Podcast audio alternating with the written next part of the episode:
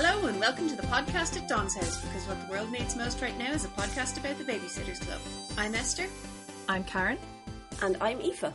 and today we are talking about Babysitters Club book number 28, Welcome Back Stacey. Did either of you guys read this when you were kids? Nope.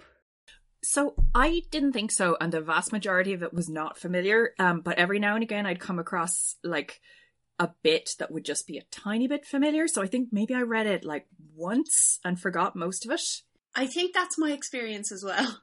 I didn't enjoy it, if that helps. I think like that would have been the reason why I only read it the one time if I did. yeah, this is this is definitely like a grim issue book. Um there's very little in the way of like babysitting shenanigans. It's yeah, and it's not like guys.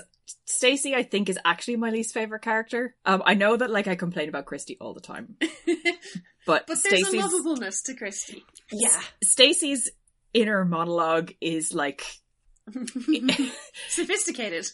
it's always the the least relatable of all of them. Like even though I know she has good reasons in this one for you know she's going through a lot, um, but she's also real like badly behaved in just places. And, She's pretty obnoxious. Like, at the best of times. hmm And she's very obnoxious in this book, which, I mean, it's understandable why she's more obnoxious than usual, Mm-hmm. but she's starting from a baseline of pretty obnoxious, so. yeah. Yeah. And like there are lots of bits where I'm like, yeah, no, that's completely fair. Yep, I would feel that way in this circumstance. Oh my god, are you going to do that, Stacey? Like, come on. yeah. I, I yeah, I wasn't bothered by her bad behavior, but I was bothered by her like multiple times sitting down and thinking about how sophisticated she and Claudia and Laine are. Like, Yes. that was just annoying. Ranking everybody. Yes. Um, Um, who wants to do a one sentence summary of the book?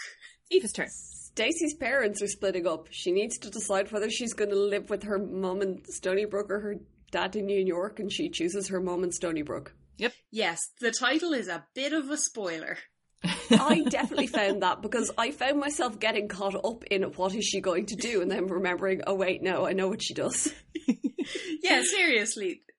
It's such a spoiler. It actually really bugged me. It's like that the, the whole plot of the novel is Stacey trying to decide and her indecision and the suspense and will she won't she and oh yeah, the name of the book is Welcome Back Stacey. So Like you c- c- couldn't have called it Stacey's big decision. Yeah. you could have called it Stacey's big decision. you I could. actually was just thinking there, what about Stacey's choice? there is like- a Stacey's hmm. choice later on. Oh, really? Oh. Yes. Okay, well, uh, maybe this was like she she woke up in the middle of the night, like six months after this had been released, and she's like, "I should have called it Stacey's Choice," and then she planned another book for further down Yeah. the line. I think Stacey's choice would have been a better title, but the reason I was saying Stacey's big decision is because the uh, readers of this book are more likely to get a shout out to the first Babysitter's Club book than Sophie's Choice. Yeah, that's That's true. point. that is true. The intended audience, that is, not us. yes. I think I might have heard about Sophie's Choice. I feel like it's referenced at some point in the Babysitters Club. They definitely reference Rosemary's Baby, which, like, when I read Yeah. many years later, was like, whoa, Yes. that, is, that is not a Newbery Award winner. Well, Mary Anne's not allowed to watch it, but she knows it was made in the Dakota building. I don't remember seeing a Sophie's Choice reference in the Babysitter's Club book, but I definitely knew about Sophie's Choice by the time I read them. And that was because I read a lot of my grandparents' old Reader's Digest books. oh, I read a ton of Reader's Digest as a kid as well. Like, One of the Reader's Digest had an article about the filming of Sophie's Choice. It was all about how Mel- Meryl Streep was a method actress and is great. we always used to have Reader's Digests around as well. And um, years later, I mentioned it to my folks, and they were like, "Oh yeah, we just we bought those because you liked reading them." And I was like, "Really? I thought you read them." I'm like, no, they're like, they're all like, "How to tell if your baby is a communist." I was like, I guess now that you mention it, they're probably a bit of a conservative worldview. like, Yeah. I remember reading it in like a holiday apartment in Mm. Tennessee. And all I remember from it was a really lurid article about a girl that fell through a plate glass door and her like grueling recovery. And an article about Chairman Mao and his sex life and personal hygiene. that said that apparently he didn't believe in toothbrushes because they were like a modern Western affectation, and he just rinsed his mouth out with tea twice a day, and consequently his teeth were like just mush. And that has always stayed with me. Okay. And that's why Esther has such good dental hygiene. I, I have absolutely no idea whether any of that was true or this was just like Western propaganda to put you off Chinese communism, which I feel like is quite possible. Entirely. I never remember anything like that. And I used to read mine at my grandparents' house. Um, I definitely read a few like tragic, horrifying child illness articles um, that were like real, like, oh my god, I'm coughing, I'm gonna die. Ah! Where were we? Sorry, uh, we, we were nowhere. Demon we literally did our one sentence summary, uh, like ragged on the title, and then got distracted yeah. about Sophie's choice. Let's talk about the cover art. Uh, I'm sorry, I actually have to do something about the crime that the cat has committed in the litter trade, like two feet away from me. Okay, Before we give okay, I'm that's sorry about this. Take your We'll do cover art when you get back from that. Some things are important. yes. I'm looking for the messages for the cover art. Yes, here we are. Real inoffensive. Yeah, like there's there's not much to hate on in the UK cover. Again, it's disappointing. It's like a teenage girl getting out of a car, hmm She's also not dressed in a very sophisticated New York way, I have to say. and I don't think her hair has been permed. No. So there is that. But she looks like a competent rendering of a human adolescent, so I guess we grudgingly have to give them that. Uh, the American cover, I thought they had like. It took me a minute to figure out who everyone was. It's like Stacey getting out of a car and the babysitter's club greeting her, and there's a really tiny person that I thought was Kristy because everyone always goes on about how small Kristy was, and then I realized that's probably Charlotte Johanssen. That's Charlie because Kristy is the one wearing the turtleneck with Yes. the sweater over it. That had to be Kristy. So Dawn has just been like booted from this. She she did not make the cut for this. yeah. There's just no Dawn. That's a shame because she's she's got quite a good advisory role in this one. Yes. Yeah. Um, yeah, the the tagline "She's home for good" is definitely re- like reducing the suspense even further. I know. Great. We don't we don't need to wonder about what happens. Yeah. I love Claudia's furry leg warmers. Yeah, Those they are very good. those are fun. Yeah, Maybe they're not meant to be furry, but they look like they're furry. They do look furry. They look very floofy. yeah. May- Dawn is off screen. Yeah. Presumably giving someone life advice. Holding the banner. Tell yes. Maybe the artist was like, "I don't know what California casual looks like," so That's it. I'm not ready for that fashion challenge. I've drawn too many jeans and sweatshirt combos in this cover already. I'm done. Yes. so we start off with Stacey in New York babysitting. Um, she has two adorable New York babysitting charges called Henry and Grace. Um, they do not commit any of the crimes of the babysitting charges from what if illegal daycare, but in New York. Hmm. Uh, they are not bold. They're not rude. They do not have wheat allergies. Uh, they are charming. Uh, they do actually feature in that previous, the previous one. They do. Yes, they were the well-behaved kids whose parents were artists. Yes. Um. They they settled themselves in at a table in front of the TV with a stack of drawing paper and their new pastels. One thing I love about the Walker kids, they almost never just park themselves in front of the TV and stare at it. Oh. When they turn it on, they work at a project. At the same time, yes, TV is still bad, but there are ways to like Ameliorate. enjoy t- yes, to ameliorate the bad. That's how you can tell they're good kids. Also, why is it good to not pay attention to what you're watching? Like, why is this better? How? Yeah. uh, in in our house, we would have got in trouble for that for like trying to multitask and, and you know not Yeah. properly watching TV or doing our art. Yeah, like especially because it, it would be like it because it's a cartoon show that they were specifically put on for them. Like if mm-hmm. I had been like, I want to watch The Simpsons, and then I was coloring in during The Simpsons, my dad would have been like. I could be watching sports right now. You're not even looking at it, and would change the channel. exactly. Yeah. Yeah. Well, anyway, in Ann M. Martin world, this is the sign of a good kid: is that TV alone is not enough. It's virtuous. Um, then we have some excruciating tone deaf stuff from Stacy about how she doesn't see race. Yeah, she doesn't. She, she doesn't see race. It, Yeah. it I was just like, oh my god. She god. doesn't think of them as black, just as people. Mm-hmm. Thanks, Stacey. Cool. Mhm. hmm Yeah, my You notes didn't- just say hashtag age like milk. Yeah. Yep, yeah. and not cheese. no, No, not in the good way. not the Like, fancy store bought aged milk. Nope. I mean, it's it's it sure is nice that you like don't hate them, I guess, Stacey. But I wouldn't be congratulating myself quite so hard, though. Yeah, you don't need to tell us that. You really, It's, it's really okay. don't you need to tell us that. use the word black to describe them if you wanted to. And I mean, yeah, the less said about that, the better. Honestly, there's, it's just, it's a bad section. It Hmm. is, yeah. So then Stacey is talking about how her parents have been fighting a lot lately. Uh, just like when she and Laine were in fifth grade and they used to have like fallings out all the time. Um, and then she says that sometimes it felt like the fights had been worth it because making up was so nice. Considering how much my parents had been fighting and arguing, I certainly hope that they felt the same way about making up. Which is unintentionally hilarious if you're an adult and have heard of the concept of make-up sex. That is exactly what I thought when Mm. reading it. Yes. Yes. It's like, in fact, what I wrote in my note was, I know this isn't about makeup sex, but at the same time, It really sounds like it is. like, yeah, Yeah. yeah. Um but uh yeah, to be honest, like this is the one bright spot in like a lot of very sad stuff about Stacey's parents fighting a lot, which is really depressing. Um Yeah. so let's just try and gloss over how depressing that is as much as possible because Mhm. it's a real bummer. This is going to Um, be a short episode. no, we're going to talk about push down socks a lot. okay, yeah, let's do fair. that. There's a lot of push down socks to discuss. It's fine. Yes. Actually, a random thing mhm. Pastels. Mhm. Like, do we mean artist pastels? Do Yes, those children yeah. have actual. Yeah, so Pastel. I took. Because their parents are artists. Yeah, that's what I took from that is that they They're get three like and five, give them crayons. grown up art supplies. Well, there's like there's grades of pastels. Um, so there are like school grade pastels you can get. Okay. So I'm assuming it's that and not like I I think they're probably using art supplies that are. I mean, I always remembered like, ooh, pastels. Oh, I don't know how to use these. These are not entry level. Like, it, they're she's she's flexing a little bit. These kids are super talented guys. Well, yes, these are these are fancy people. This family, they're fancy Yeah. art people.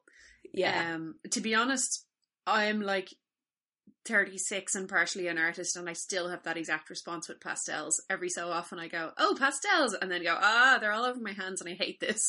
So, yeah, I think like I mean, I associate color children coloring in with chalk or crayons or like Paints, markers, yeah, Mhm. and pastels are something that you get that you use you get you use for the first time in an art class where you're being taught how to use them, hmm not when you're three coloring while watching cartoons. Well, these kids are just that fancy, and they're doing really high end drawings of dinosaurs. And can Sorry, I just dinos. sorry?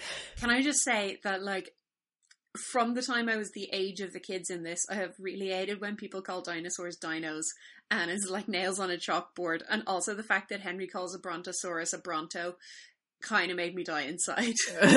yeah, oh, sorry. The um, the last few years of hanging out with me and my two boys must have been a bit a bit awkward. no, your two boys like to say the the dinosaur names like in full. Oh, that's true. They do talk about like pachycephalosauruses and so forth. Uh, I they have also no problem with that. they use dino occasionally, but yeah, okay, fair enough. I will I will take this on board. I'll give this feedback to my small children.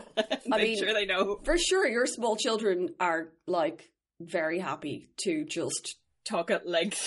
especially the little one, to just warble his way through polysyllabic dinosaur names. It's very impressive. Yes, I have no issue with that. They, these kids are just uh, overly advanced.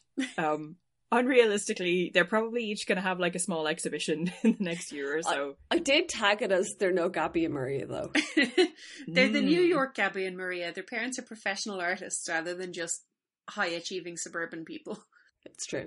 And Henry wants to hang his dino fight painting in his dad's show. Um, and his dad was like, Yeah, "Yeah, we'll see." We'll see." That'd be kind of fun though. It would be. It would be just like one little frame of. Yeah. dinosaurs fighting. So Stacey comes home and her parents are yelling at each other. Mhm. and I'm pretty shocked at the fact that she spent uh four hundred and ninety dollars and then fifteen hundred and sixty eight dollars on jewelry. uh, Stacy's mom is um, Yeah. Going through some stuff, I think, and expressing it through the medium of terrifying jewelry purchases. Terrifying amounts of money. Yeah, Yeah, especially at the time in question, which is like what, 1990 now? yeah. So I think it's about double. Like that's so that's Yeah. about four thousand dollars on jewelry. I can, can kind of see Stacey's dad's point here. I I like when she says jewelry as well, which she says quite a few times. Um, like I'm just picturing like a big clump of ugly costume stuff. Like if you said no, I bought like a ring or I bought a set of something or other. Like it, instead of just like I just bought jewelry because I wanted to buy some stuff. Here's the whole like carrier bag full of it. like, Well, Stacey said specifically that it's not costume jewelry, and like oh yeah, much of it is from Tiffany's. So I'm guessing it's like very minimalist and restrained, and still terrifyingly expensive. well it's minimalist and restrained in the 80s is like big chunky That's true. chunks of things, bricks Yeah. of silver hanging from your earlobe. Oh my god, that's so awful. It like that hasn't even come back in now. like this jewelry is worthless. yeah, it's so stressful hearing about her, I know. her buying habits. Oh. Yes, her defense for the record is that she's bored, um, which is not a good enough reason to spend thousands of dollars on jewelry. I'm sorry. The whole, actually, no, the whole thing like was horrible to read because Yeah. you're just sitting there going, "That's a problem. That's a real big problem." But also, Stacey's dad's being an asshole, Yeah, and it's like I really like I wanted I wanted to be able to be on one of their sides, but I'm real concerned about Stacey's mother's spending issues here and whether she's going to be able to stop. yeah, Yeah. Le- less so of the whole like, oh, you're spending my money, you know, like like as soon as he said that, I wanted to punch him in the face. Yeah. Um, Well, Yeah. so it, turns out, um, actually, that's a bit spoilery, but like, yeah. So Stacey overhears this row, and uh, she is like, "I've never heard them talking to each other like this before." Uh, and what she hears is them arguing specifically over, um, yeah, Stacey's mom spending too much and the dad never being around, which is the thing that she, like, the mother puts back at him. She says that he he's just stays at the office all the time. He doesn't come home. Um, and then he says, "Well, you shouldn't be out shopping. You should be staying at home with Stacey." Which I'm sorry, yeah, he's the bigger asshole in this kind of thing. But like, so it turns out that this is this is very far down the line for Stacey's parents, and though she she has heard them, although she has heard them arguing previously, this um it it turns out is like a very late stage argument. And it's not even that these are the key things that are wrong because she's like oh okay.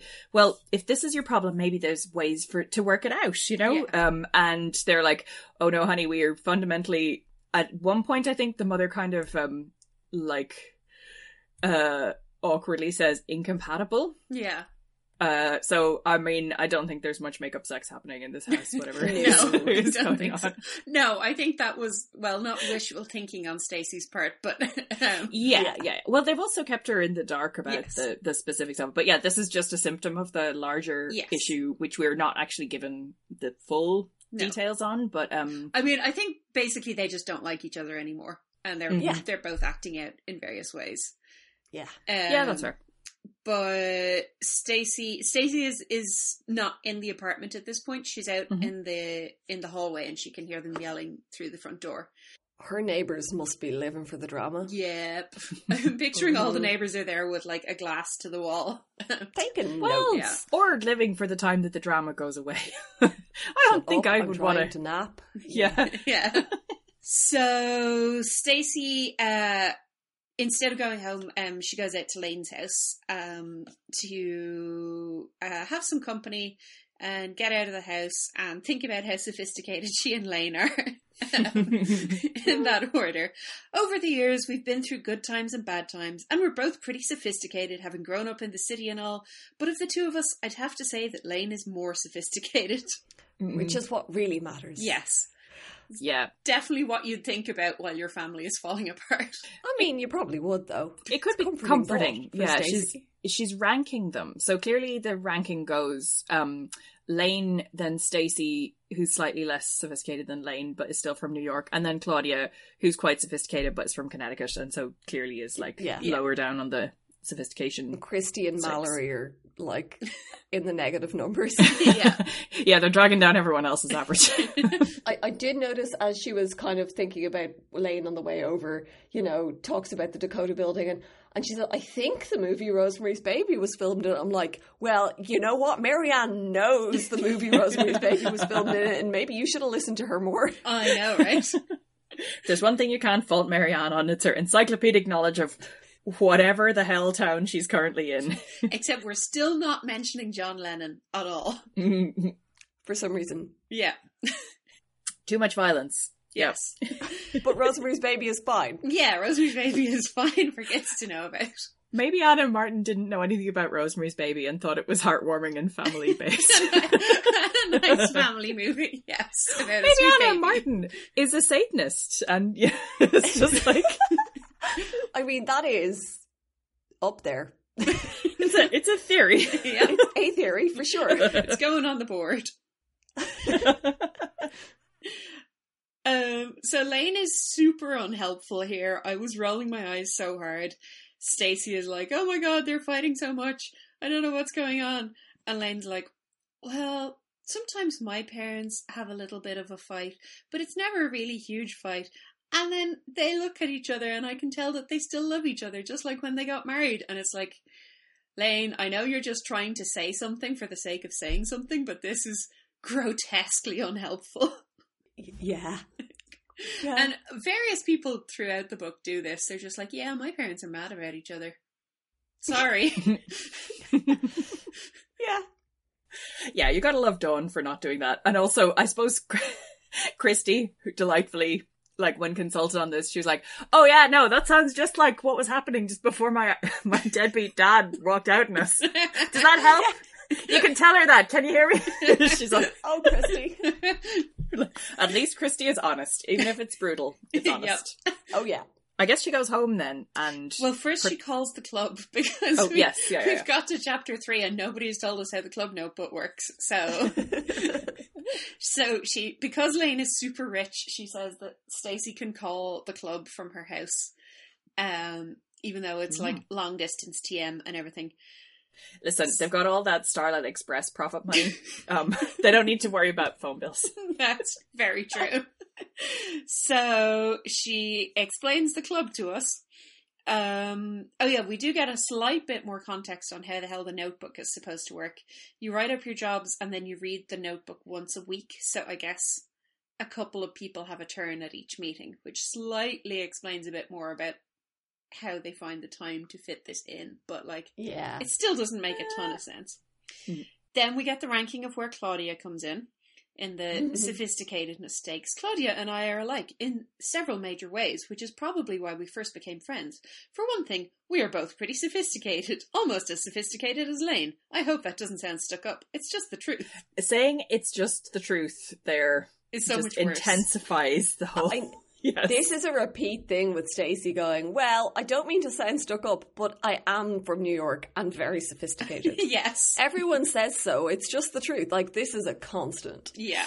Do you remember the absolute like just weaponized meanness of the phrase everyone's saying it Ooh. from like yeah like i'm just gonna ask you a thing which probably i've come up with right now in my own head. And which is gonna really put you on the spot and make you hideously embarrassed and wondering about this for the next six weeks. And then i'm gonna end it with yeah it's just everybody saying it yeah. i didn't do that oh. by the way. I had that said to me and I was like No, I figured this was not you confessing the psychological warfare you'd waged on someone. No, and I'm I sh- I sure remember exactly who it was that said that to me Yeah, I, almost I thirty years ago. I can extrapolate from having gone to school with you. Yeah, Stacey, if she was in a bad mood, would be exactly the kind of person to say everyone was saying it. Yeah. I think we're supposed to assume that Stacey has a little bit more empathy because she's been through having been bullied before. Mm. Um, but I don't know. She's I, she I- regresses to a kind of a You know- a pretty short tempered, unempathic person a couple of times. She has no time for Mallory. uh-huh. she's going through a lot, but yeah. Yeah. I think reading this book, though, actually kind of explains that because that's how everyone is in her school in New York. Yeah. Everyone, uh, the, the people she would describe as friends there aren't her friends. The only person she has who she can just be herself and natural and talk to is Laine. And everyone else is just constantly ranking and evaluating everyone. Yeah, that's true. She is quite explicit about people, uh, all the stuff they talk about. I'm not sure Yes. that it's necessarily. She's regressed a bit in the time that she's been away from wholesome Stoneybrook. Yes. the city has corrupted her. It's a habit she's in more so than like what she would do. Like she's not. I don't think she's naturally inclined to be mean to people. She doesn't make fun of Mallory to her face to make Mallory feel bad. No. This is in her head, Mhm. and she knows it would be hurtful to say it out loud, and she doesn't. So I don't think she would the, do the everyone saying. Maybe. I think I think she probably hangs around with people who are perfectly capable of it in New York and knows that she could. We'll keep an eye on it the next time we have an Everyone Has a Big Fight book, which we must be due for. It's been a while. Yeah.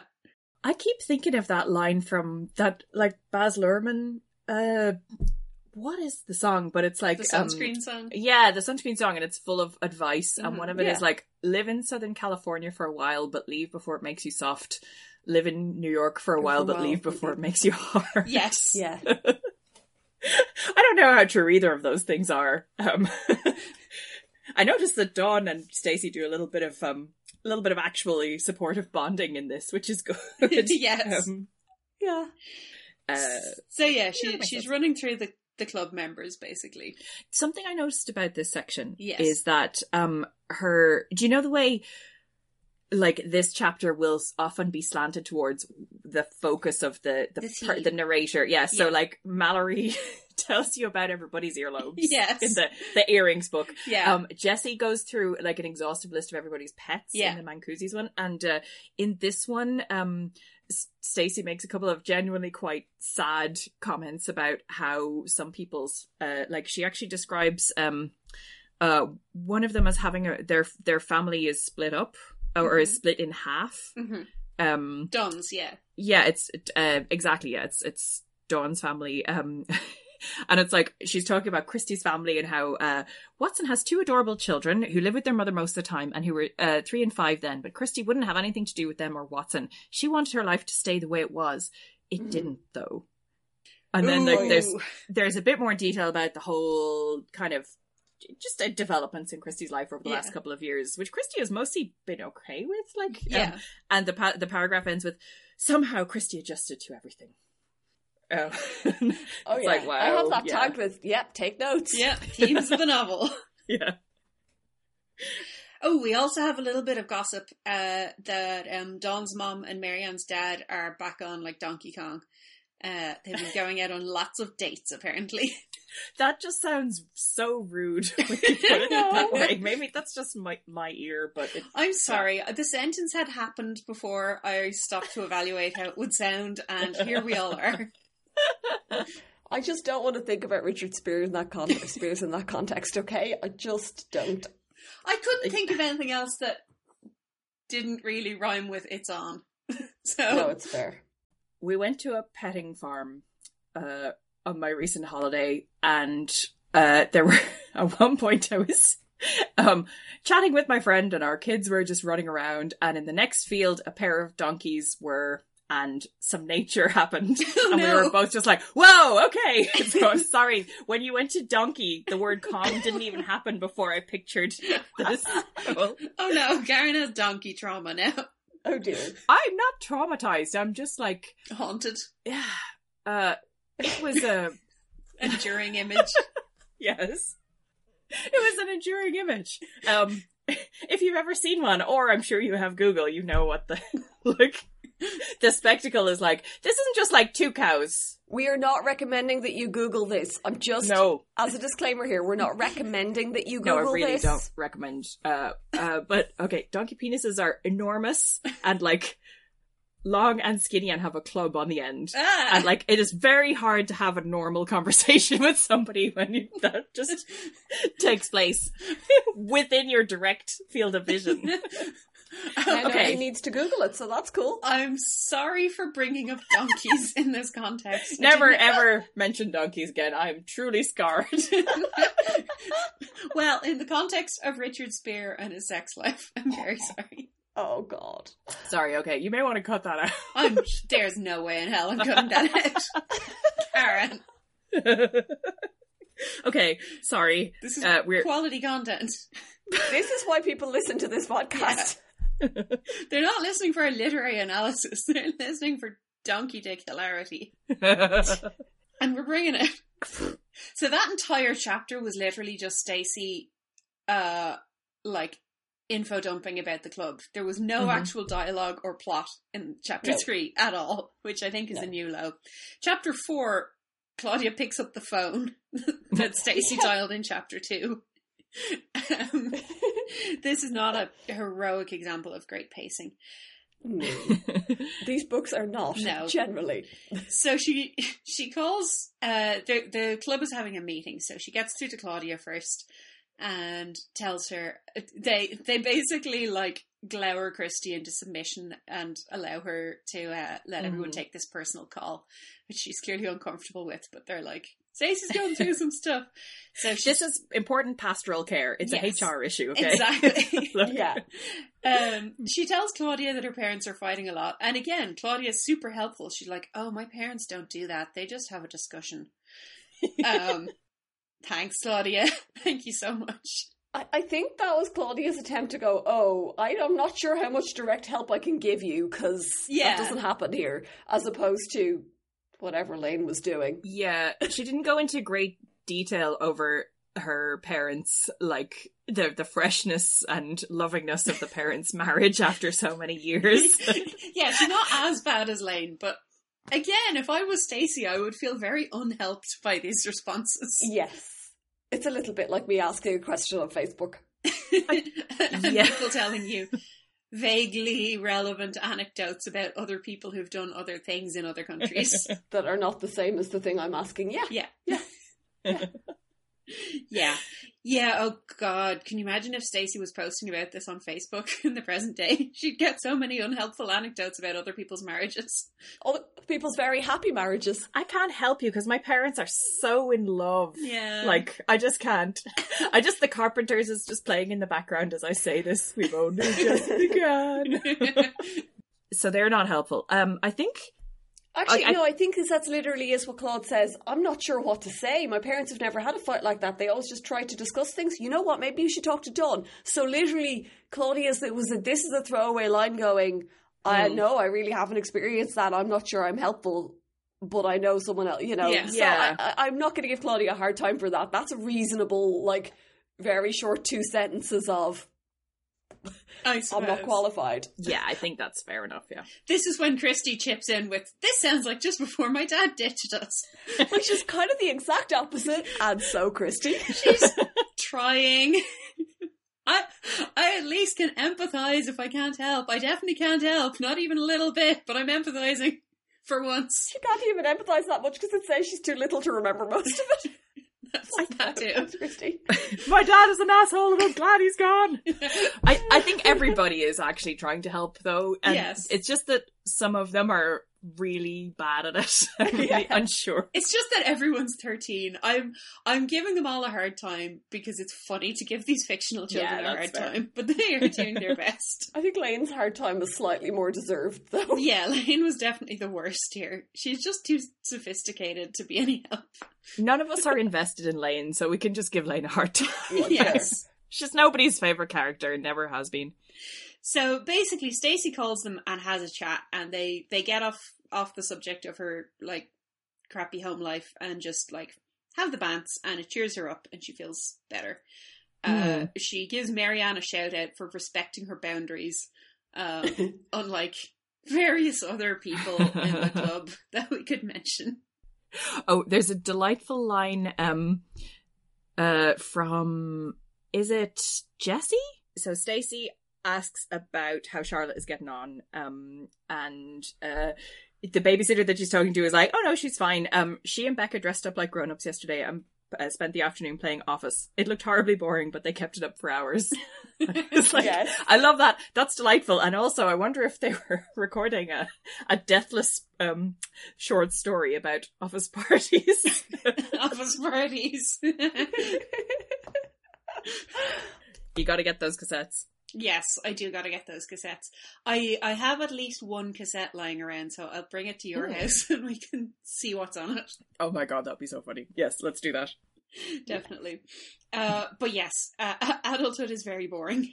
we, we can agree.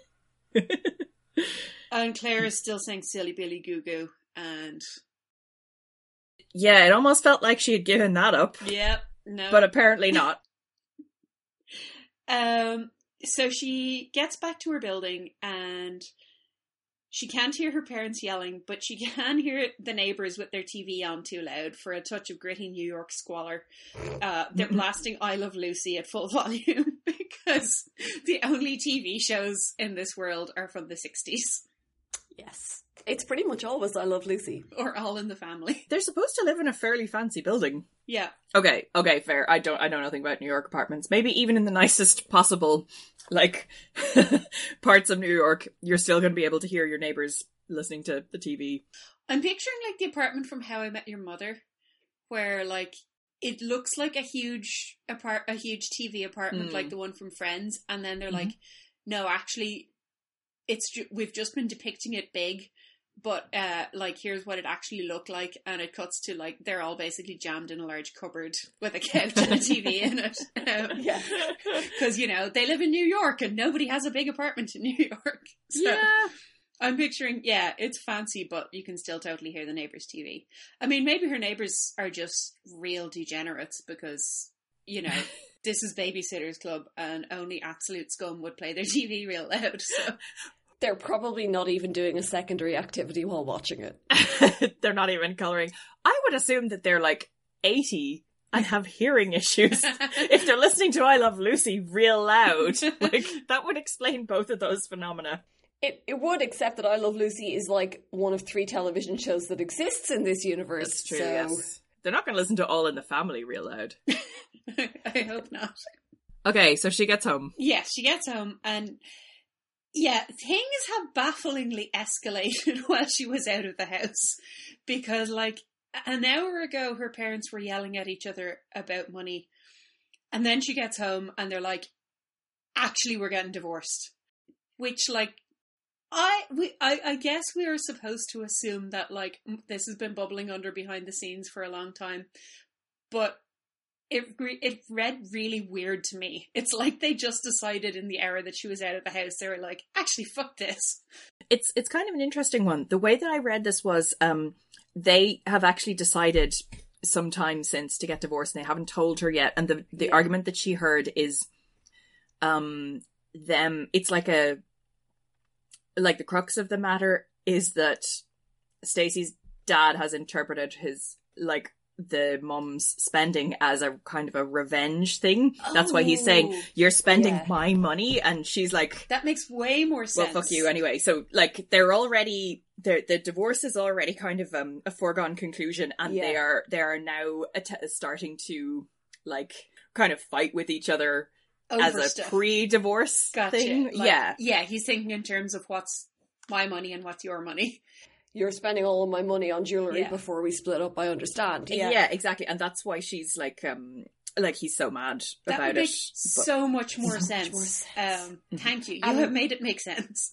Mm. And it is definitely that the divorce is already a foregone conclusion because you can hear in that first argument there's a bit where she doesn't quite hear what they said and they're talking about what will Stacey do after. Yeah. Mm. So like they're definitely already getting divorced. Yeah. That's done. Uh, that's a done deal. That really does explain the whole spendthrift thing so yes, well. it does actually. well, yeah. How does that stuff retain its value? Is she no, kind of? no, diamonds are really. an infamously terrible investment. Can Yes. you just re- return it though? like, Yeah, um, but the money's probably going to go back onto your man's card. Yeah. Oh yeah, yeah. Um, There's that too. Yeah, it's made really clear that like the money in the family is all with Stacey's dad. It's quite Yes. interesting, really. Like, um, they don't. They're not having a big argument over splitting the assets two ways. Like clearly he's going to retain a lot of their their family wealth. It's fine. Um, The mother got the beat up station wagon. Yeah. Uh, well, she finally has to follow through on her hilarious threat to get a job too. Oh yes. Oh, I forgot. Yeah, that's what you were talking about before. Like, yeah, Yeah, 'cause- she's the yeah. one who was like, "Oh, Stacey, you're being so annoying. I'm gonna have to go get a job to get away from you." Ha! Um, God. th- this family has had problems for a long time. Yes, they really have. I love that. Um, so her parents have been seeing a marriage counselor yes. Mm. who's very well respected. Um, I'm wondering, has she been on TV? are they Mhm. still are they still going to like crappy celebrity doctors? And is this why their marriage didn't Yep. work out? I'm going to say probably because, like, quite literally, they're like, oh, the marriage counselor told us to get divorced. I'm like, I'm pretty sure marriage counselors don't tell you to get divorced. Yeah. I'm pretty sure any sort of counselor is going to lead you to come to some sort of conclusion for yourself. yeah, Not be like, right, okay, well, we've been doing this for six weeks now, and I think actually I'm going to have to prescribe one divorce for you. yeah. Honestly, I'm just sick of the pair of you. So I thought I could fix you, but no, yous are yous are totally fucked. Get out of my office. Honestly, I can see why you can't stand each other. yeah, I can't stand either of you. Better for everyone. You know, even if I write you guys off, I've still got a 95% marriage retention record, so pff, get out of here. Yeah, Your bill's in the post. you guys are a burner couple. It's fine. no, I think it's um I I also was like maybe it's a she gave them perfectly reasonable advice and was like, okay, look, yeah, you know, whatever is the best thing for you is what you should be doing. Um and they're like Stacey's like, What do you mean she told you to get divorced? I'm like, it wasn't us, it wasn't our idea. It was the marriage counselor. Yeah. It's also possible.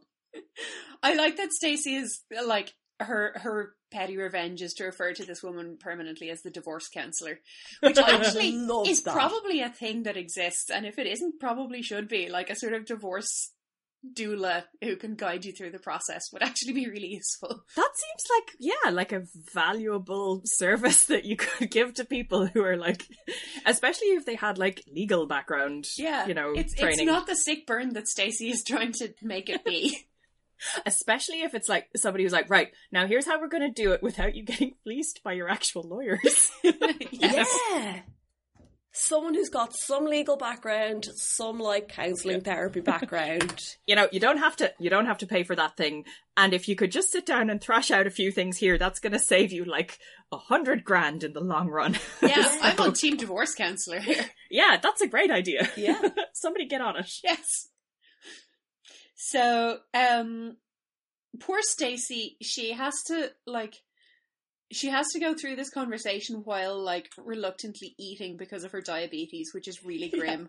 She has to like Oh, yeah. chomp through like miserable sandwiches and fruit and stuff that she doesn't want to eat, which is really depressing. Again, this book is legitimately very depressing. Yeah. Mhm. But Stacey then goes off to her room and listens to her loudest tape as high as she could for a minute or two and then turns the volume down before her neighbours could complain because she's not a fucking degenerate like the I Love Lucy heads in the next apartment. She's like, I've made my point. I will not be speaking to my parents. Um, yeah. She's also more considerate than her parents, who have been screaming so loud that the whole building can hear their fights. Yeah. she, yet again, she is more mature than her folks, which is this is Yeah. a consistent theme with this family. Always yeah. has been, really. Yeah. Yeah. I will. I would say that. Well, you know, it's a stressful situation. It's not going to bring out the best in either parent, but like they were always terrible. Yeah. So They Yeah. were always terrible, and she's stressed too, and she's still doing better than them. So Yep. Stacey, don't be difficult, said Dad. yeah, I wanted to smack him for that. Like you literally just told her you're getting divorced. She's allowed to be difficult. hmm being difficult is kind of expected for a teenager in these circumstances, dude. In fact, it would be very worrying if she wasn't difficult. Uh huh. Yeah, she puts her feet on the coffee table too, and they're like, "You're not getting away with that, young lady." there are still rules. Okay. Yeah, pick your fucking battles. There's um there's also a suggestion which I I've see on and off that um like they they chill out a lot about her um so the micromanagement of her diabetes Mhm. is starts to come across as a symptom of their marriage being really shaky Yes. Yes. like uh like her mum kind of um when conversations get difficult she like jumps in with oh my god have you had your insulin Yes. uh which is so it would explain kind of a lot of things going back uh and they also say at one point that their marriage has been on shaky territory ever since um so my job has been on shaky territory since the first transfer said dad that much i knew I guess the shakiness spread to our marriage, he went on. I feel as if I've got to work harder than ever just to keep from being fired. Your mother thinks I should look for a new job. Yes, yes, you should. Like, yes, why, why, why aren't you looking for a new job? You think you're going to get fired any moment now. I know why. Because he knows how the like the fake books work at this company, and he doesn't want to have to set up a new ah. embezzlement scam at a whole new workplace. Fair. Yeah. So oh, probably he's afraid if he has to go in the process of kind of having to do whatever handover, it's all going to mm-hmm. come out. Yeah. He has to stay here. He has to stay with this company. there are other problems, added Mom. Money, that sort of thing. They were being vague to protect me, I decided. Definitely Yep. not because Ann couldn't be bothered. well, or, like, n- at no point have these books canonically refuted the fact that Stacey's dad is embezzling, guys. Yep. Yeah. No? Money, law, the IRS, those kinds of things.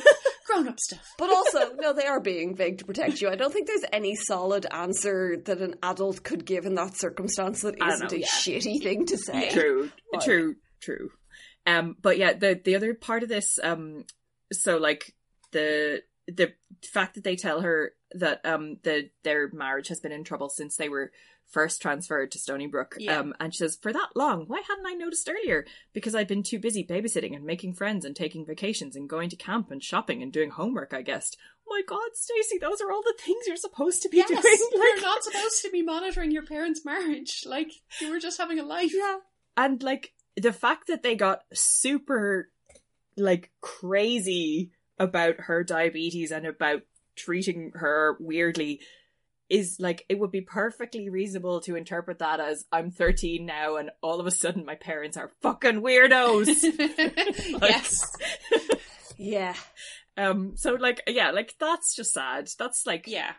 this isn't your fault.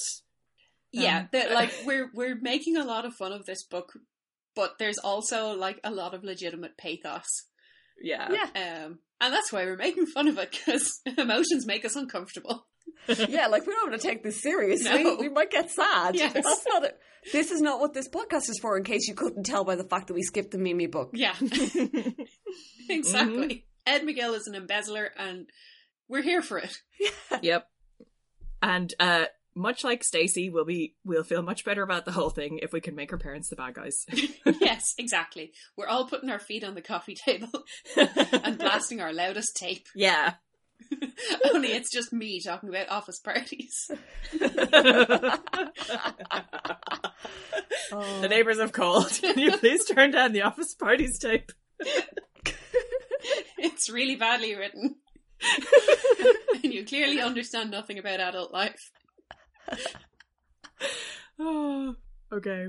All right. So the next morning, Stacey, um, her parents, her dad has stayed home from work, and they're trying to make a special breakfast, and she's having none of it. And she decides they say she doesn't have to go to school, but she goes anyway to get away from them, which is totally fair. hmm Um, she reflects on the fact that she knows other kids whose parents are divorced, and uh, adults suck because they promise to get married forever and they don't, and um, that's fair.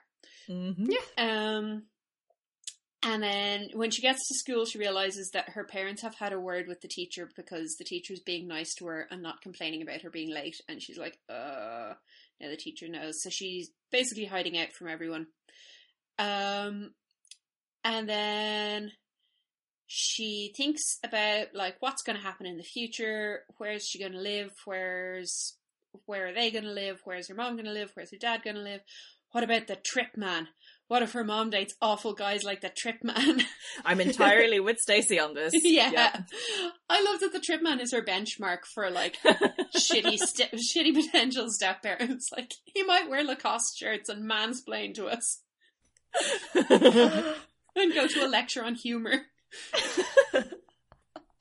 um, I like uh, as well part of her um like in her monologue about one of the things that she's upset about is the prospect of leaving New York. Um, she's like, I'd have to leave Laine, Grace, Henry, and the city itself, and I truly heart New York. yes. and she actually says, I heart New York, non ironically, on several occasions. Yes. By the way, you see a lot of that in Hong Kong as well. There's also there's like the I Heart HK bags are quite common there too. I don't know if that's like self consciously Who did it first? mimicking it. Who but- wore it best? Hong Kong. I've never been to New York. Well, you just wouldn't understand then. You're not sophisticated. I sure amn't. So um, she goes home and then decides that she's going to go out to one of New York's many fine libraries, but she actually just goes and wanders around. Uh, we get some more shout outs to shops Ann M. Martin likes. Yeah. Um, there's the last wound up, uh, which apparently was a shop that sold like little kind of wind up toys and stuff. Um, and the store next door that Stacey says this store that sells big everything. Pencils the size of baseball bats paper clips that an elephant could use golf balls that look like beach balls that sort of thing. This was also totally a real shop. I looked it up. It was called think big. And finding out that this was a thing filled me with a deep loathing for late stage capitalism and like this is why we're all gonna die under a big pile of plastic. Yeah. Yeah, I can see why something as specific as that might be like giving you vibes of, oh, this is my hometown and I love it. There were some really stupid shops in Dublin in the late 90s. Um, I don't know if you remember the one where, uh, uh, you could get an inflatable moose head to hang on your wall. oh yes there was a lot of yeah inflatable stuff in the late 90s Yeah, Yeah. that was real big. Uh, and inflatable, I guess. yes, it got bigger once you inflated it. yes, apparently you could buy giant novelty aspirin in Think Big. What? Why? Warning, break into small pieces before taking. I mean, I assume they were giant plastic novelty aspirin and not just enough aspirin to kill a man. I hope so. It doesn't take that much aspirin to kill someone. Ho ho ho, it's a novelty. It's hilarious. Health and safety isn't a thing. So, um, yeah, Stacey takes in the many exciting sights of New York for as long as she possibly can stretch it out. Um, she comes home, she swings by the token homeless lady who we heard about before. yeah. Um, it turns out she's still homeless. The group of concerned parents did not, in fact, fix homelessness. Stacey tells uh, Judy that her parents are breaking up, and Judy is like, "Hmm, crying shame." And Stacey genuinely can't tell if she's being sarcastic, which is fair enough. 'Cause, like, I could, you know, I would support Judy taking either approach. yeah. Yeah. Yeah, It's- that's that's fair. Yeah. I and I think Stacey also being slightly confused on this is legit too. She's like, I'm not gonna I'm not gonna take this personally if it's sarcastic, because in fairness, like, yeah. Yeah. Judy says that this is what's wrong with the world today. There's too much divorce, too much thieving and pillaging, and the end of civilization. And yeah, Yeah. that'll- Ju- Judy may perhaps, you know, not always have accurate takes. I, I don't know. At the same time, she's not wrong. End of civilization. in I think we should go on record as saying that like we we're all broadly in support of divorce if it's required. Oh yes, no. Oh, yeah. I'm just I'm not so pro thieving and pillaging. I don't. I shouldn't speak for you guys, but like, I love it out pillage me. Be gay, do crimes, says the straight person. no, but I'm here to support my gay friends in doing crimes. don't tell us what to do. okay, Check your privilege. be gay and also law abiding as you as you prefer. I'm not here to tell you to obey the law. We'll do little a crime as a treat. I mean, I only break the silly laws, like speed limits, you know, mm. Ed McGill would say he only breaks the silly laws, like taxes. taxes and accounting. I accidentally shoplifted something from Penneys. Ooh, what was it? I think it was trou- the trousers I wear as my LARP character, and two pairs of skinny green jeans, and it was so busy that like I kind of had them in my hand and was wandering around. It was like in the run up to Christmas and it was hot and busy and awful in the shop. And I walked out and I was like, halfway home and I realized I still have the trousers. I did not buy these. and then I was like, I'm not going back in there to pay. I'm just not doing it. I'm just not. And then I kept going and I still wear them. As a former Penneys employee, um, I think I can safely say that nobody would have welcomed you going back to pay for those. Yeah. Um, you got out scot free. Just take them and just enjoy them. My mother still tells me about a time when I was about five and I was with her in town and she was in some department store or other and similar situation. She walked out with a pair of tights in her hands. They weren't even anything expensive, it was just a pair of tights. Uh-huh. And she said out loud, Oh no, I never paid for these. And I was there with her and I was five. So then she had to go back and pay for them. oh no! or it would have been setting a terrible example. And she was so annoyed that she'd said it.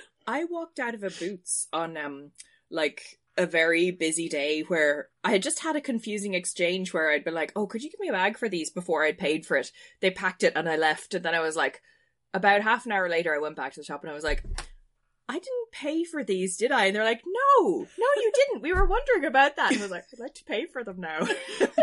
and years later, I'm like, wow, there's some, a whole lot of privilege available in like, they looked perplexedly after me and Yep. decided not to pursue me, and I came back and I knew I wasn't going to get arrested. yep. like, I'm just scatterbrained. Ha Ah, yeah, but I thought I should pay for it anyway.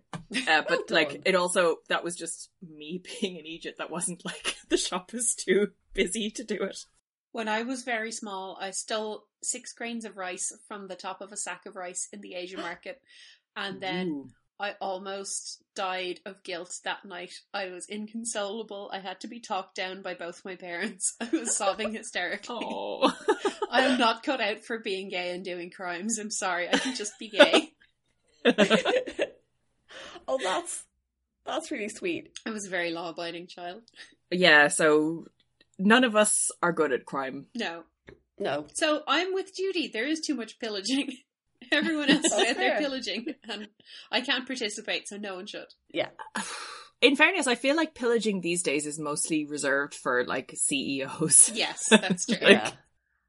It's not in the exciting Viking raid sort of No. sense anymore. I don't Mhm. think Judy would have much time for the CEOs. No, probably not. No. No. Anyway, Stacey gets home. She can't put this off any longer than we can. Um, and her parents explain that they're both going to move out because the divorce counselor has advised it um, that they should both move out onto neutral territory. Uh, but that Stacey has to slash gets to decide uh, which parent she's going to live with. And so her dad is staying in the city because he's the only person who can ever be allowed to see the books at work. And her mom has decided to go back to Stoneybrook because she liked it. And she's going to get a job. Her mom really misses all the parties That was my thought. Was like there was someone she had her eye on Yeah. in Stoneybrook.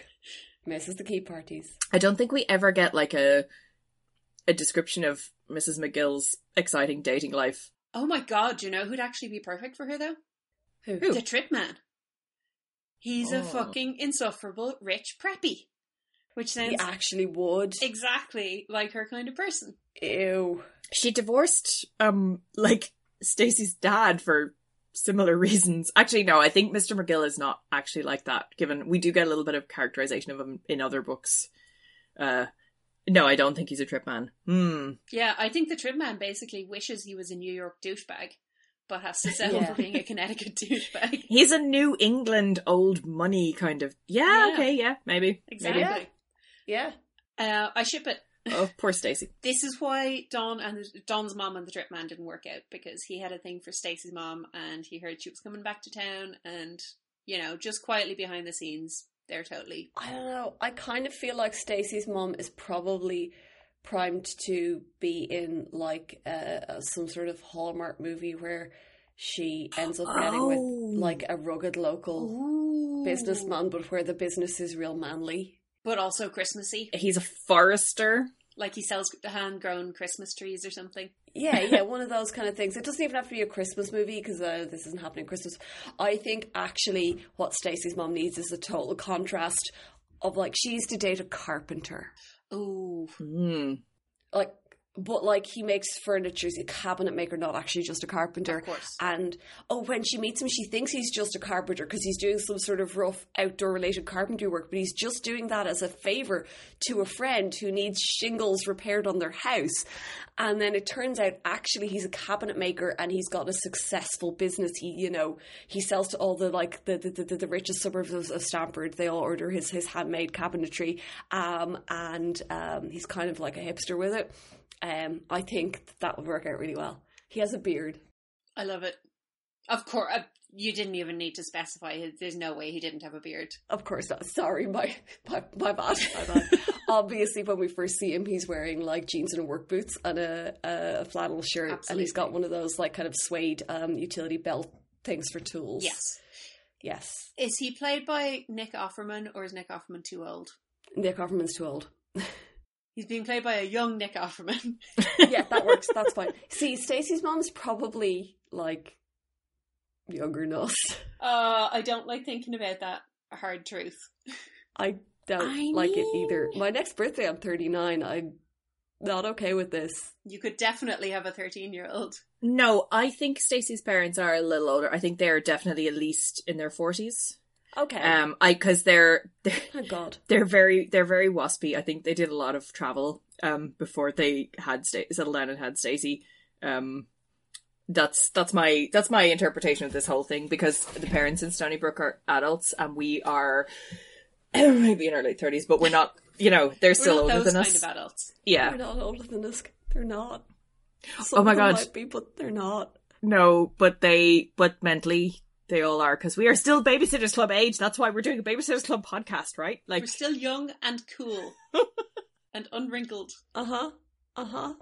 So, yes, Stacey tells Laine and Claudia what's going on. Um, Laine is very upset and worried that Stacey might move away. Claudia is totally psyched about this. your parents are getting a divorce. Awesome. she quickly walks it back and is like, I'm very sorry about your trauma, but I really hope you move back to Stoneybrook. That'd be awesome. so she calls Dawn instead. Um, Dawn is a bit more tasteful. Yes. Dawn explains that everything is going to happen kind of slow, um, and Stacey should like not try to deal with everything all at once and just sort of take it one day at a time, uh, which is very nice and sensible. Mhm. And yes, not the kind of advice that Laine or Claudia is giving out at this point in time. Dawn's advice all seems quite good. Yeah, Dawn like is quite So wise. measured and like yeah, uh, implementable. Yes, Yes. yeah. Dawn is serving the life lessons this week. yeah.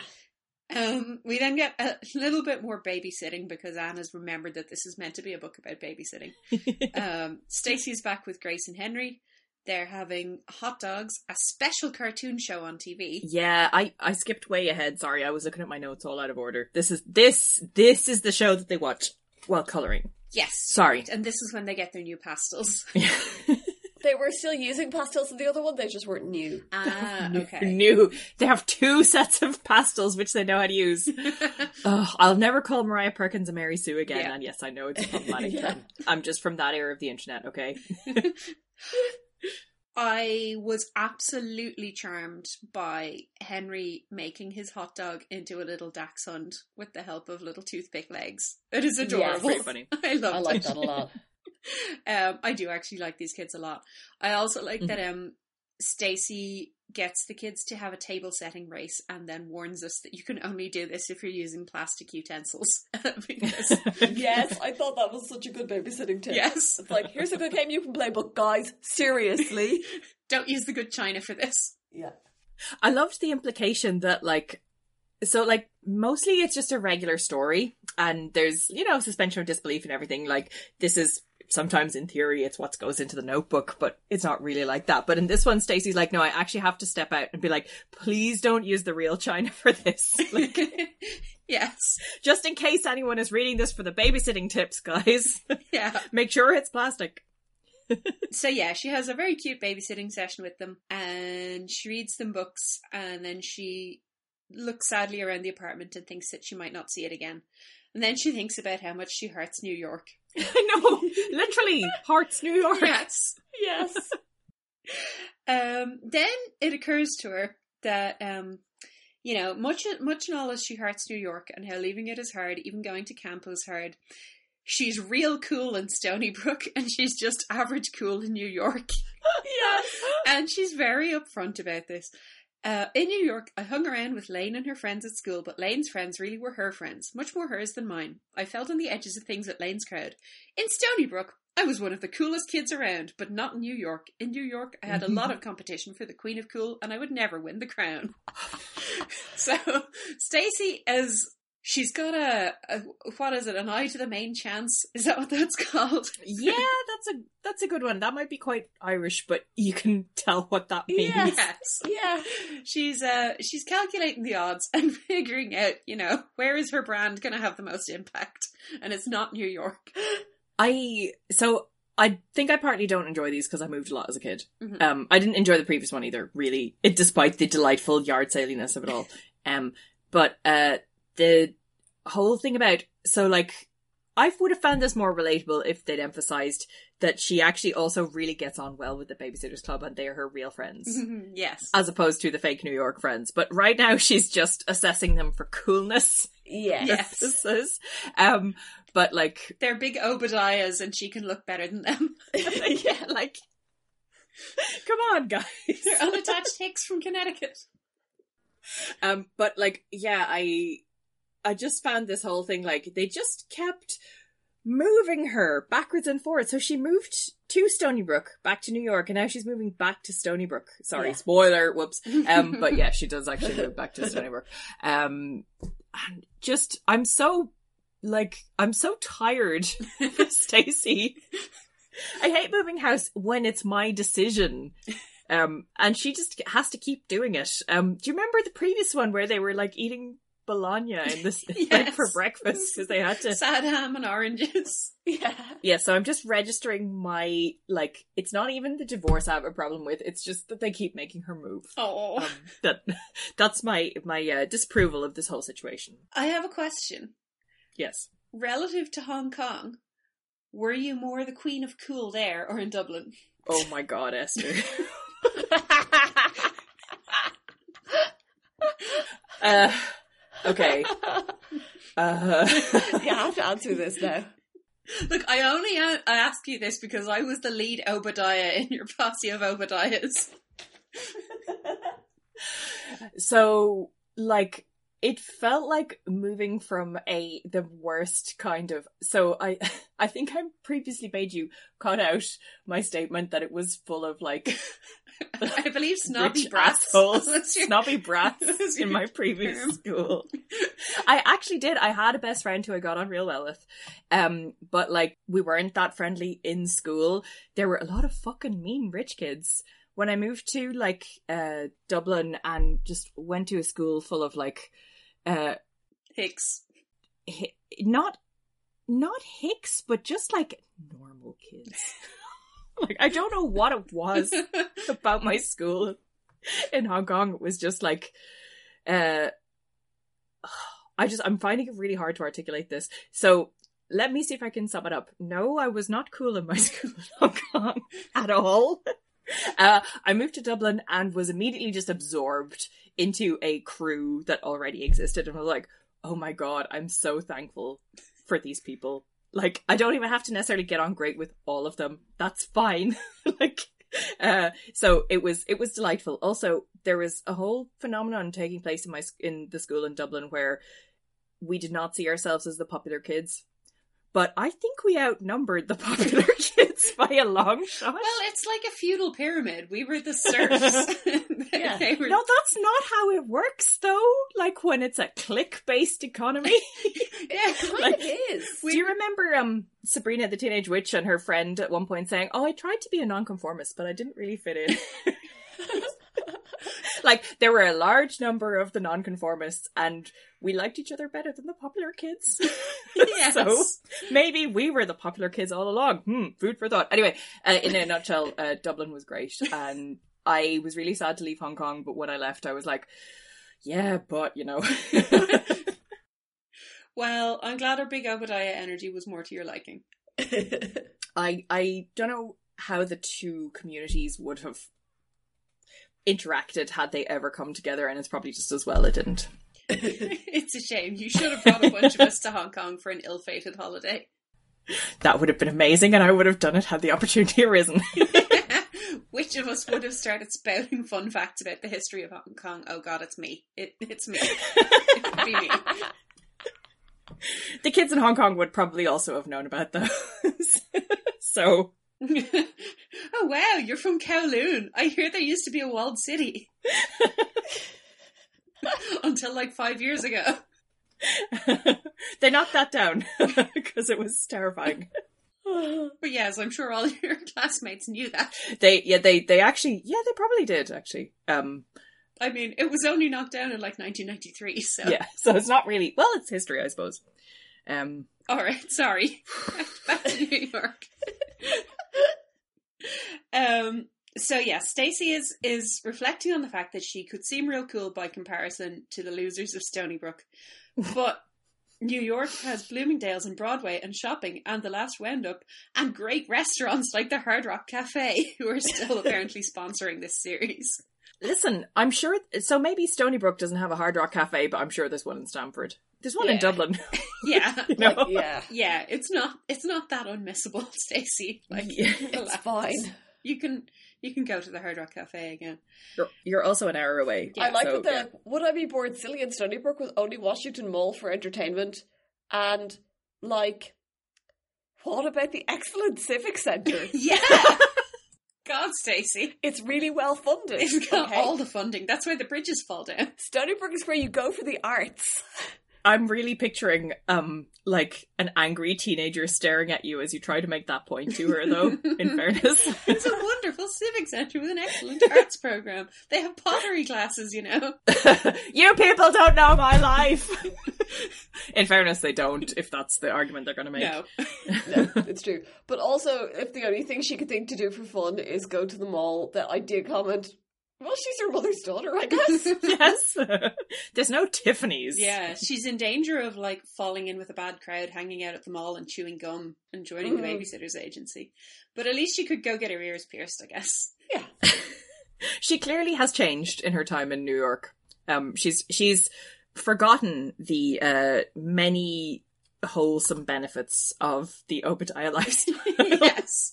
But I'm sure that once she like is exposed to the um hallmark clear air and goes on a few horseback rides and whatever, God, I'm really I'm really getting confused with my genres. She'll like she'll you know just slot right back into it. Anyway, She'll remember what truly matters in life. Uh, we then have an absolutely heartbreaking chapter where she tries to parent trap her parents into getting Aw. back together. Um, and it's just the saddest thing ever. Uh, she tries to trick them into going to a movie together, uh, but her parents want to stay in and look for new apartments. And then she tries to trick them into a romantic carriage ride in Central Park, uh, but her mom has to stay and look for apartments. Um, I actually do like the acknowledgement in among all these like these schemes that she's running that this kind of thing doesn't work. yes, like this Because- is instantly doomed. all of this is like really convenient in movies Mm-hmm. um and sometimes in books but like people have their own agendas and they have already planned their day and it's you can't just like and it involves getting divorced. yes Yeah. like, even if she did manage to, like, finagle them to going to that, the, the posh restaurant together or going sitting together in a movie, they're still going to get divorced. Yeah. yeah That's, oh, sweetie, no. Yeah, That's it's not going to fix it. no. Uh, yes, she cooks a romantic dinner at the, in hopes of tricking her parents into eating it, and then she has to eat a romantic dinner with her mom because her dad sleeps at his office that night, which is fucking grim. which he's been doing a lot of lately apparently Now, that said, I did tag that and write affair. Yeah, very possibly. yeah yeah yeah possible. It's less depressing than sleeping at the office, honestly. Kind of, yeah. Also, if you're sleeping at the office, nobody else can get into the books while, while you're out of the office you noticing. Oh yeah. Good point. Oh, yeah. There's been an investigator hanging around doing an audit and he's not taking any chances. Yeah, he sleeps at the office. He's just shredding shit all night. I do wonder if that plot line was actually fully shelved at this stage, or if it was just being kept as a possibility that she might, you know, use in a future book. Because, like, I, I wonder, I think she kind of figured this will never see the light of day in canon, but it's my head canon, and I'm going to write it in such a way that it could sort of still be true. I'm never going to contradict it. yes.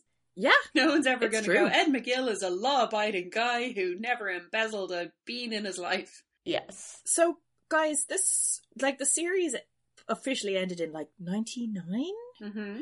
So Enron is two thousand. 2001. It all makes sense. I'm just saying They're they're not based in New York, but maybe they're a branch. I don't know. No doubt. It's it's that kind of school of business. They probably practices. didn't have a Connecticut branch or a Stamford branch. um, yes, she tries to slip them um, notes from the school written on school paper saying that the guidance counselor wants to meet them at a romantic restaurant. Shockingly, her genius parents figure out that this isn't on the level. But also, it makes them actually look at her grades, and then they're like, "Uh huh." Yeah, also you you're in catch up trouble with all your homework. Yes. yes, Um, for multiple reasons. Yeah. I'm glad this last one is funny because it was just very sad up to then, but like yeah. also this yeah. is just a very dim plan. Um yeah. so the following week or weekend, uh Stacey's mom is going down to Stoneybrook to look at houses for sale. Uh so Stacey goes with her. Um and on the way she says that they can call and see if Claudia wants to come with them as well. Which absolutely seems like she is trying to butter Stacey up.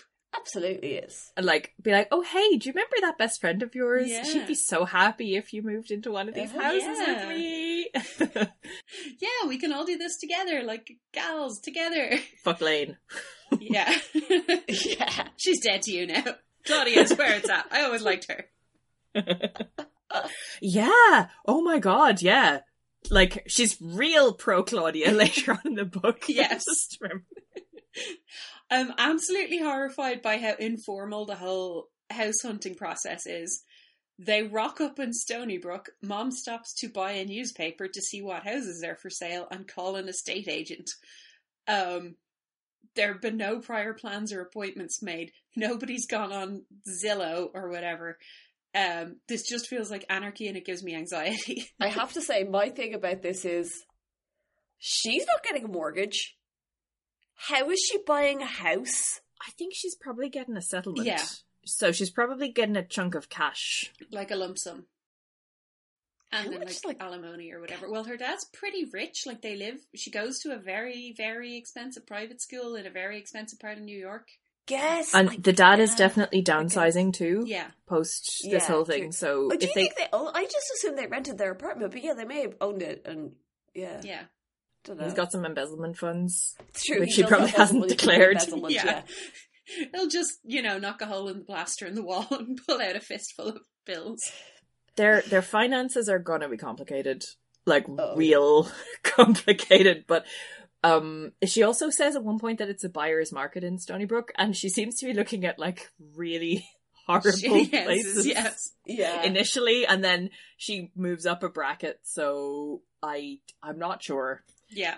uh, what's going on behind the scenes Yes, at the first shitty house, Claudia or Stacey's like, "Can't we afford something nicer?" And her mom cryptically says, "We're on a tight budget." I would say that's not cryptic at all. That's very No. straightforward. The, the, the explanation is we're on a tight budget. I think it's pretty cryptic if you've grown up as uh, uh, if you're 13 and have never ever ever had the concept of being on a tight budget applied to you ever before. I suppose there's that. Yeah, true it's just like I don't really understand this though. stacey's quite good at money though Yeah, if i were the mom i might be like listen here's the money that we have here are the things that we're going to have to do with that money. Yeah. One of them is buy a house. this Yeah. is actually though this is one of my favorite scenes in the whole book Yeah. that's coming up here so they look at like like flea hotel after. like yeah, I, they the houses get worse and worse, and then they ask to see somewhere bigger. Um, so can I just? I'm just going to read this bit to you. The real estate agent consulted a book. Well, she said after a few moments, there is something bigger in your price range and in a nicer neighborhood, but let's see it. Interrupted Mom. So we don't know what the but is. Do you? Uh, did you guys work out what the but yes. is? Yes, yeah, I know exactly what the butt is. As soon as we got out of the car, Claudia cried, I know this house. It's right behind Mallory's. Look through the backyard, Stacey. See? There's the back of the Pike's house. I thought someone lived here, Claude said to Mrs. Keller. Then she whispered to me, The people were really weird and the Pike kids used to spy on them. That couple moved out a while ago, Mrs. Keller told us. Gosh, they didn't stay very long, Mrs. Claudia. I fucking wonder why. Pike drove them out of the neighborhood and they can't sell the house because of the pikes. It's so good. I know. so funny. Also, like, this is the perfect solution, guys. Because, you know, like, if the Pikes give the McGills any trouble, Stacey will be on the blower and she'll be like, Mallory, sort it out. Yes. Mallory, I need you to commit some sort of assault on your siblings immediately. We want to eat courgettes without being harassed. I know. I want to own a fax machine and not have my motives questioned. Okay, but I love it. It's amazing. That is the attention to detail that you you know you love to see it. It's amazing. yes. We we finally got closure on those poor French people. They went back to Paris and like, America, no, it's just not for us. the children there are just so strange. So nosy and identical and weirdly misogynist. I just am so happy that this pike gets ran them out of town. and also rendered the house unsaleable. That's Yes. the really great part. Yes, because it's much nicer than the previous houses. One of which had three rooms painted purple, including the ceilings, and one of which had neighbors who were like big Christmas decor people. And Claudia was like, "Don't live here. Don't live here." I don't even think it was the Christmas decor so much as the there seemed to be a lot of like deceased vehicles and Yeah, basically their front yard had like old refrigerators and yeah. Also, though, they put a mechanical Santa on the roof at Christmas.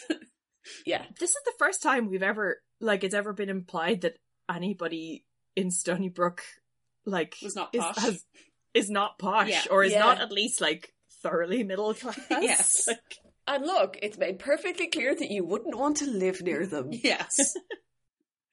Let's go live near the Pikes. They have a grand piano. it's all it's all swings and roundabouts, really. Yeah. anyway, that solves their housing issue. yes. They can put up with the Pikes.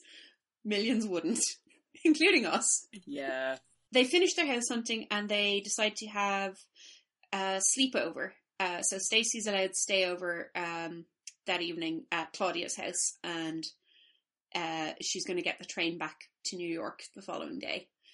Um, so they have lots of fun. They they hang out. They are chill. Nobody worries about how sophisticated they are. Um, yes, we get an incredibly revealing paragraph about um, New York friends versus Stoneybrook friends. Mhm. Um, Yes. This is what I love about my friends up here. They're so natural. They don't spend every second of their lives trying to impress each other. Sure, they talk about boys sometimes, and they care about how they look. Well, some of them do. But those things aren't the focus of their lives. With my friends in New York, except for Laine, all they do is talk about who's dating whom, where they went, what they ate, and what they wore. Or who's going skiing in Aspen, or who'll get the best tan in Bermuda over spring Oh vacation. my god, they're so, Yeah, they sound insufferable. so exhausting. Yeah. It sounds, yeah, like living like that. Oh my god! And I get that that's sort of the prep work for the New York socialite life they're going to be living as adults. Yeah, But oh my god, which is fucking grim. Mm. yeah, it sounds nightmarish. yeah, they're basically baby gossip girls. Um, and Stacey is not sure this is the life for her. yeah. Possibly she would rather sit around and crack jokes about Alan Gray with the other girls. Yes, She's at a crossroads. She is. Yes. It's Stacey's big decision. which they could have called this book. I nominate uh, that as the official title of this book. Yeah. Uh, I think we should just retcon that. Yeah. That's what this is called. It's just better. Yeah. hmm Um, Yeah, the Alan Gray thing is interesting. Yeah. So he comes up in the conversation. Uh, how how is old Alan Gray? I asked. Alan is the bane of Kristy's existence. He'd like her for his girlfriend, but he's so immature. Besides, Kristy likes Bart Taylor, the coach of the coach of Bart's Bashers. Don't ask was Kristy's reply. So this is the first time we've heard about Alan actually liking Kristy. Yeah, he was Isn't just it? hassling her before and being a prankster. No, but wasn't some of the pranking because he wanted to ask her to a dance? Oh, of course, yes. Ah, Uh, that was what he Yeah. was being the Phantom Caller. Yes, that was Oh, it. okay, right, Yeah, no, it's not completely out of the blue. Yeah, Uh, okay. but Hmm. he'd want to raise his game because, Big time. Somewhat. well, Um, it's probably still eventually doomed. But Bart's doing better than him. She Yeah. definitely gives him a trial at one point down the line. I'm Yeah. interested to see how that plays out because she always seems to quite like Bart, and Bart is a non-terrible human. So hmm, yeah, I don't, I don't know what the rationale is. We'll, I guess we'll come to it Yeah. in time. Yeah, and then there's some very wholesome. Um, Kristy has brought a ton of photos of her new baby sister Emily Michelle, Mm-hmm. and they all like pour over the pictures and how cute she is. And it's very, you know, normal, wholesome tween behavior, and Yes. nobody is acting terrifying. And uh, we like this. Mm. Yes. Uh, but as she falls asleep, Stacey reflects that New York is home. But then she goes back to New York and misses Stoneybrook. Hmm. Uh, Yep. And, you know, she's conflicted. Where will she decide to live? I just can't decide. It's it's completely obscure at this point in the plot. That's why the book is called Stacey's Big Decision. Yep. because it's a big decision. And the tagline is, "What will she decide?" Yeah. Stacey's no- non-foregone decision. yeah. and the cover picture was just Stacey thinking. Mm. Yeah. See, we could do better. Basically, the agonizing continues. Um, their parents are continuing to compete for her love. Uh, her mom is trying to bribe her with going to Stoneybrook, and her dad is trying to bribe her with an apartment that's around the corner from Bloomingdale's. Uh, Mhm. and when they start to call each other out on this, her mom tells Stacey to take her insulin. and Stacey announces she hates them both, which is fair. I hated them both too. Yeah, Yeah. this is an entirely fair assessment of the. Also, a major point against Stacey's dad is that he is referring to his new apartment as his new pad. Stacey is disgusted by this. She's disgusted by it, and she also then refers to it as a pad. Yes. like it's she. It's it feels like she's just obliging him by like later on in the book in her own inner monologues, like, "Oh, my dad's new pad." I feel like she's doing it in a poisonously sarcastic tone. Okay, I like that. I prefer that. I actually, I fucking hate that term. Yes. Like- it's so cheesy. Just the, his new pad. He actually said that. Also, the implication is that it's going to be a bachelor pad and he's going to have loads of sex there. Oh wait, as soon as the word pad appeared, it was just like, oh, I'm thinking about him. Yeah. Yeah. You know, it's funny. Um, so I definitely heard the word pad used in this sense for the first time in these books, but it was in the I recall it later on in the um the one where all the babysitters go to visit New York later after the divorce and um Kristy in one of the Kristy chapters um she is talking about how she really likes Mr. McGill's flat because it's a it's a nice vaguely sloppy bachelor pad Mhm. Um, and she really relates to him. She's having more conflict with Dawn over the whole neatness thing, I think. oh, um, oh boy. Uh, and like, so when somebody, so that was my first encounter with this, and I associate it with like, it's where slightly slobby single men live. it's not, it's, yeah, like, sure, they're probably trying to get laid, but mostly they're also trying not to do dishes. like, Oh, I'd say that's definitely a factor. I, yeah, I feel like he thinks he's going to get laid a lot, but the reality is probably going to involve, yeah, pizza boxes. Yeah. yes. And Kristy is so here for it. Yes. Like, that's kind of like endearing, I think. Yes. She's just, she walks into this like bachelor pad in New York and she's like, I feel so at home here. yes, I love it. Um, I also love Stacey is doing her homework. She's writing an English essay, and the teacher said to write about what she knows. So she's writing about parents who can't keep their marriage vows, which is poignant and petty in equal measure. I love it. Yes. Yeah, yeah. I think that the English teacher has like signed up for this. So Well, it's, it sounds like the English teacher was extremely vague. Just like, write about whatever you know. And Stacey's like, write shitty parents. Got it. I think I'd I would be worried about what I'd get back. I think that's why most English assignments have more specific briefs. Yeah. yes. Um, so Stacey is like distracted because she's trying to think of where she wants to live. So she does a pro and con list. Or sorry, uh, a New York versus Stoneybrook list. Yeah. The Mhm. New York list is rather more sparse uh, than the Stoneybrook And list.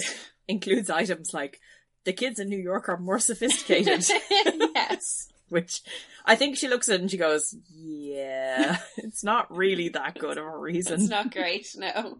Yeah. So she finally decides, and in a shocking plot twist, she decides she's moving to Stoneybrook. Oh my gosh, it took us so long to get here. yeah. What a shock it was. Yes, listeners, if it felt like it took us a long time to describe her decision making process, it felt a lot longer to read about it. I read up to this point like over dinner in about 20 minutes last night and it still took ages to Yeah. get there. yeah. Um so yeah, thank God that's over. Uh, She Mhm. tells her dad, everyone cries, it's fine. Then they're packing. It's Karen's least favourite activity to read about. Um, Mhm. Yeah. then Mhm. there's an incident with a hat in the corner shop. Okay, so they run out of boxes. Yeah. Uh, which, I don't know, like, maybe if you're on good terms with your local newsagent, you can go in and cadge boxes. oh, I do that But- every time we move. I, I well, I mean, I'm very good. I at know they that. ha- they have boxes, but they don't always have them at the right time of day and what have you. So that's fine. So sometimes it is also possible to buy them, um, and hoard them if you're me. but I have Yeah. a little bit of hoarding problem. Yeah. So she gets sent down to the local bodega to get um to I source. actually looked it up. It's not a local bodega, it's a chain of supermarkets. Oh, that actually sorry. exists. Okay. do you know how to pronounce it? No, no, Google doesn't generally give you grocery store pronunciation names. Well, I'm just confused because I have no concept of how to pronounce this shop. yeah, no, I, I didn't That. no, it's probably got a specific New York pronunciation, and we're probably doing it wrong. Yeah, Uh, listeners, if you, I didn't mean to call you listeners, but actually, actually, you're all nerds. Yeah. We know it. Okay, Uh, if anybody knows how to pronounce this, we would be grateful for um pronunciation guide. Uh, anyway, yeah, so Stacey gets dispatched to go round there for boxes, preferably the kind with lids.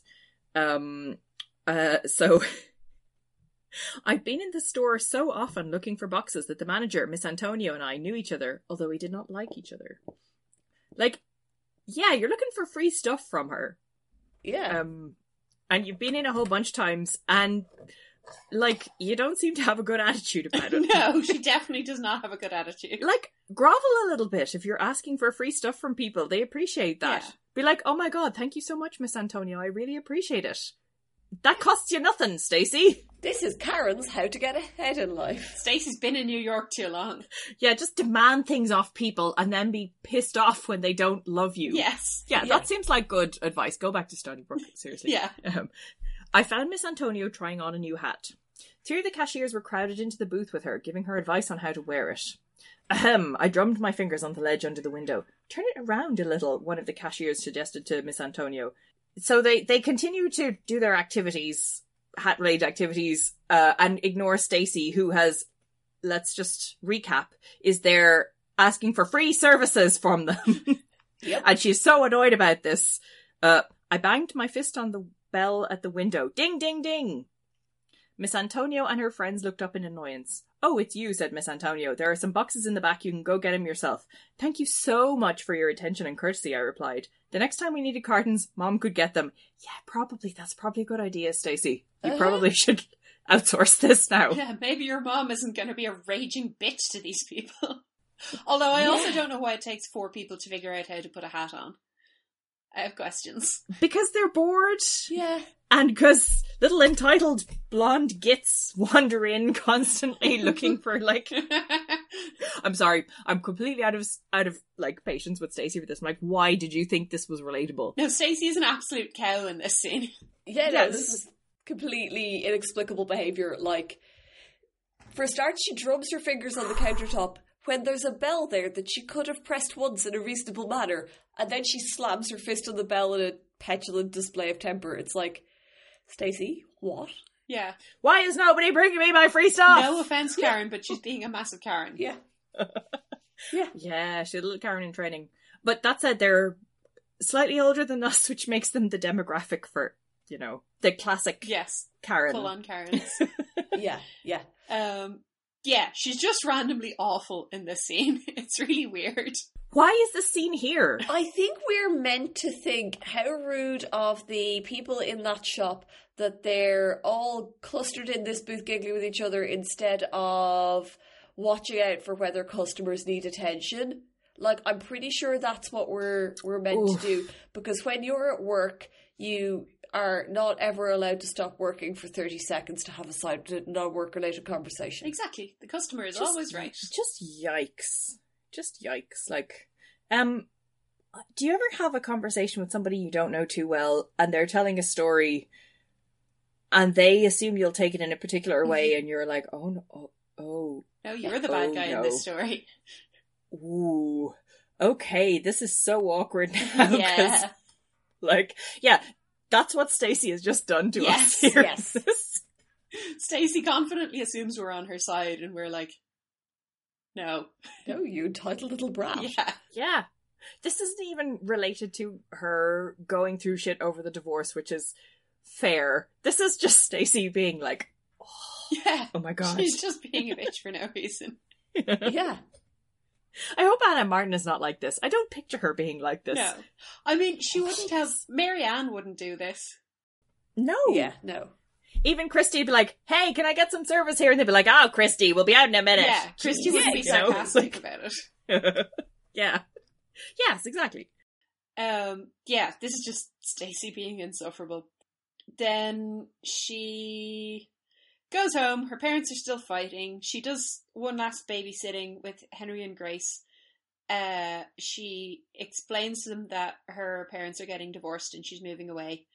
Uh, Henry is touchingly very upset because his parents did an extremely low level amount of bickering and he's worried that that means they might get a divorce Oh. um, and it's completely innocent. And Stacey's like, "No, it's fine. Your parents love each other." Um, and I just Ugh, feel Yeah. bad for everyone in that conversation. Um, Yeah. Yeah. I'm not sure. Um, I'm not sure I would explain to the five-year-old about the divorce. that her parents don't I- love each other anymore. Yeah, Yeah, I would. Yeah. I would Mhm. very much leave that. I would explain that I was moving, and I would let his parents answer any weird questions he had about why does Stacey's dad live in a different place than Stacey now. yeah. I, Yeah. I just don't think that's. Uh, I mean, It's not as bad as Claudia explaining mortality to Jamie Newton, but it's no, it's very uncomfortable. But like, neither of those things should really have happened. No. Uh, All right, so that's a yes, wildly unnecessary conversation. Stacey feels a bit sad because she's going to miss Henry and Grace, but then she's like, "Yeah, but I get Charlotte Johanssen back, so it's fine." yeah. In fairness, also, um, she's going to spend a lot of time with her dad and can probably also babysit for Henry and Yes, Grace. she Yeah. is going to be coming up every couple of weeks to visit. So like, it's not it's not actually like Dawn leaving her dad behind in California and stuff. This is like, Yeah. Yeah, she's an hour away. She can get the train by herself. Yeah, it will it will be okay. that's my commute to work. That's less than my commute to work. Yeah. I mean, you wouldn't be too happy if Brian was living on campus and the boys had to commute to see him, but No, I'd be real annoyed at that, but like uh, at the same time, it's like it, it it's not really it's quite doable. outside of the greater metropolitan Dublin area. Yes. No, it is a, a manageable distance. So yeah, then it's finally time for Stacey to move. Um, she wakes up. It's moving day.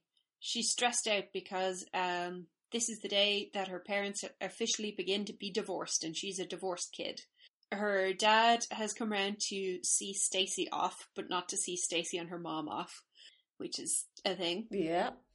Yeah, this is a totally amicable divorce. Sure. On the plus side, nobody has to eat a sad breakfast of leftover bologna out of the fridge because Laine, bless her, has turned up with a bagel breakfast, which is actually wildly considerate and very nice. Yes. Yeah, Laine is actually great in this whole this whole day. Yes. Like Stacey emphasizes that she she helps out and she stays for the entire day Yeah. Yeah. until they leave. But like, yeah, the whole thing of um just you're unsure about the difficulties that people are going through, just show up with food. Yes. Yes. At the like worst case scenario gets thrown out. But like it's so comforting for people. And also, apparently, the bagels in Connecticut are horrible. So this is extra Mm. meaningful. Yes. Like hockey pucks. Yes. Yeah. We we will not try and expose Stacey to Dublin bagels.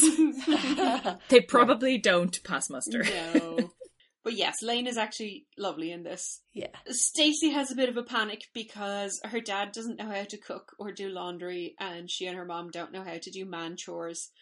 Um, and her parents have to calm her down, which is like, it's very touching and yeah, relatable. Also, I'm like, you're only thinking of this now? Wow. Well, she is 13. Yeah. Um yeah, it's like she's she's kind of feels like she's responsible for both aspects Yeah. of yeah. this. The like, man chores and the woman chores. you people can't look after yourselves. What are we going to do? We, we didn't plan for Yeah. this. Oh.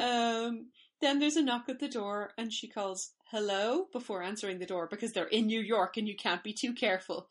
Uh, this is what passes for gritty realism. But Get a spy hole. uh, yeah, like why did I not have a spy hole? Anyway, it's Henry and Grace bringing thoughtful gifts Oh. because she does live in a very, uh, you know, non-gritty building aside from Yes. the loud Yeah. TV.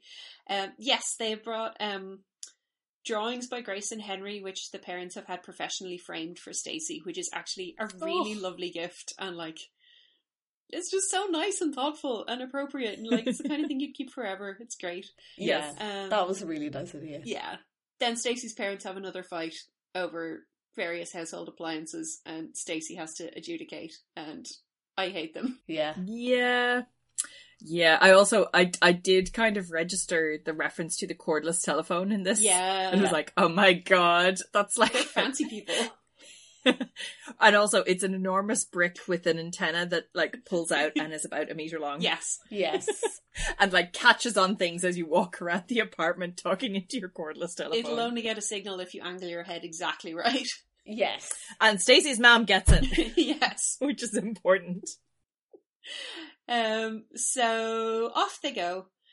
Um. Laine has given Stacey uh like a friendship locket necklace, um, because it's 1989 and it's Yeah. what you do. Mm.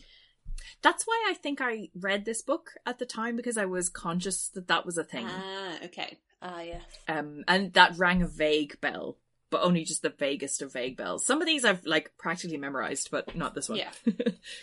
Uh, so when they pull up at the new the, the house that nobody else wanted, um, the Pike adjacent house. yes, um, the babysitters are all there, and the babysitting charges are all there. The little kids have a huge banner that says, "We knew you'd be back, Stacey," because the kids know the title of the book, I guess. And you know, the people of Stoneybrook never met a banner making opportunity they didn't take. So, And we know Claudia didn't make this banner because it's all spelled correctly. good point. What they did every time Claudia makes a banner, like they make a point of it being misspelled. Yeah. Uh, we get some drive-by misogyny from David Michael and Jackie Rodowsky, who think that it's Oh, gross yeah. that everyone is hugging Stacey to welcome her back. And meanwhile, Sto- Stacey is like, "Ah, Stoneybrook, I truly am back." yes. Um. So they, the movers put everything in the house. Um, and then Claudia is helping them like get the furniture set up and everything. Uh, they worry that they won't be able to do it because they're mere women, but they can do it. Mhm. Uh, Stacey's mom says women can do everything. Stacey says, except be fathers. Yeah, this whole bit. Yeah. No one knew whether to cry or laugh. Finally, we laughed. I hadn't meant to be mean. Anyway, said Claudia, I think mothers can be fathers, and fathers can be mothers, sort of. Look at Mr. Spier. He's Mary Anne's father and mother. Mary Anne has always said so, and I think she's right. This feels to me like some kind of nascent trans acceptance in a time in which it just has not occurred to them that people can be trans, but when they discover that this is so, they will be right. They're ready to accept them. Yeah. but like, um, and they did actually, yeah. Mary Anne has made this point before. Yes. like that. Yeah, Yeah. her her dad has always been her just generalized parent. Yes. That like parenting is not actually gender specific and it's fine. yeah. Also, Claudia has done an incredibly elegant job of rescuing this deeply awkward moment.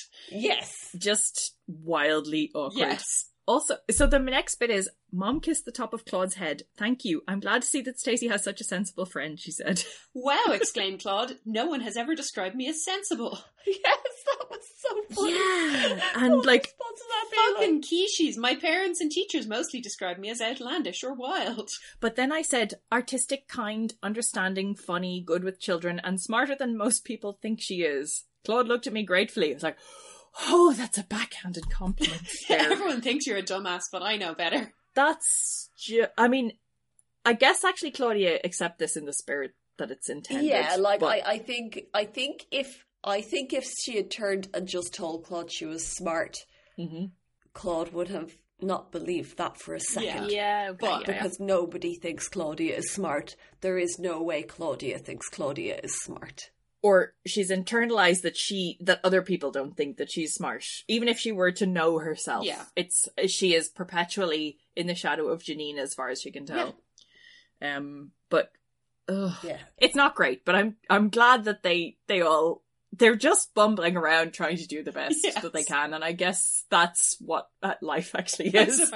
Everyone Yeah. interprets these comments generously, and it's fine.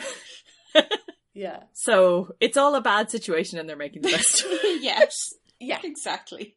Oy vey. Uh, Claudia even forgives Stacey for missing New York, and it's fine. Uh, Stacey says she wants to do up her room in blue and white. Claudia points out all her stuff is already blue and white, and Stacey's like, "Yeah, but I want new blue and white stuff." So she's still a good New York capitalist.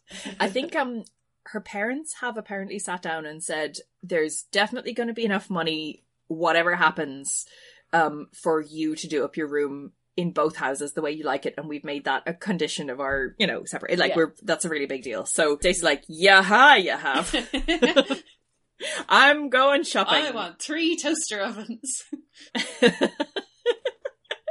blue and white toaster oven But she does say she feels like they're like bribing her or something. Yeah. I can't remember. They the absolutely are. But it's like, well, I think it's more like a consolation and yeah I would imagine the way they've kind of thought of it is like, no, no, it's not to, to bribe you to like this. It's it's like you're more likely to be happy if in these two new places Yeah.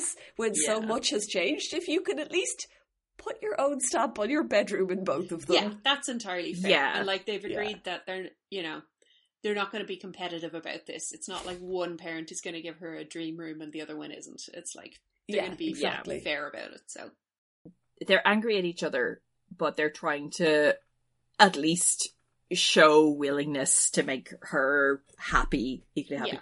Uh, the other thing that I'm noticing is as well that like they all have like not benefited from this move because they had quite a like swanky lifestyle together. Um, but now her dad is in a much smaller place and her mom has moved to a big house that she can't afford to furnish. mm-hmm. Um, in Stoneybrook, Yeah. uh, Yeah. like a big, slightly dilapidated house that is kind of partly empty where she's going to be pestered by the pikes. where she's going to be pestered.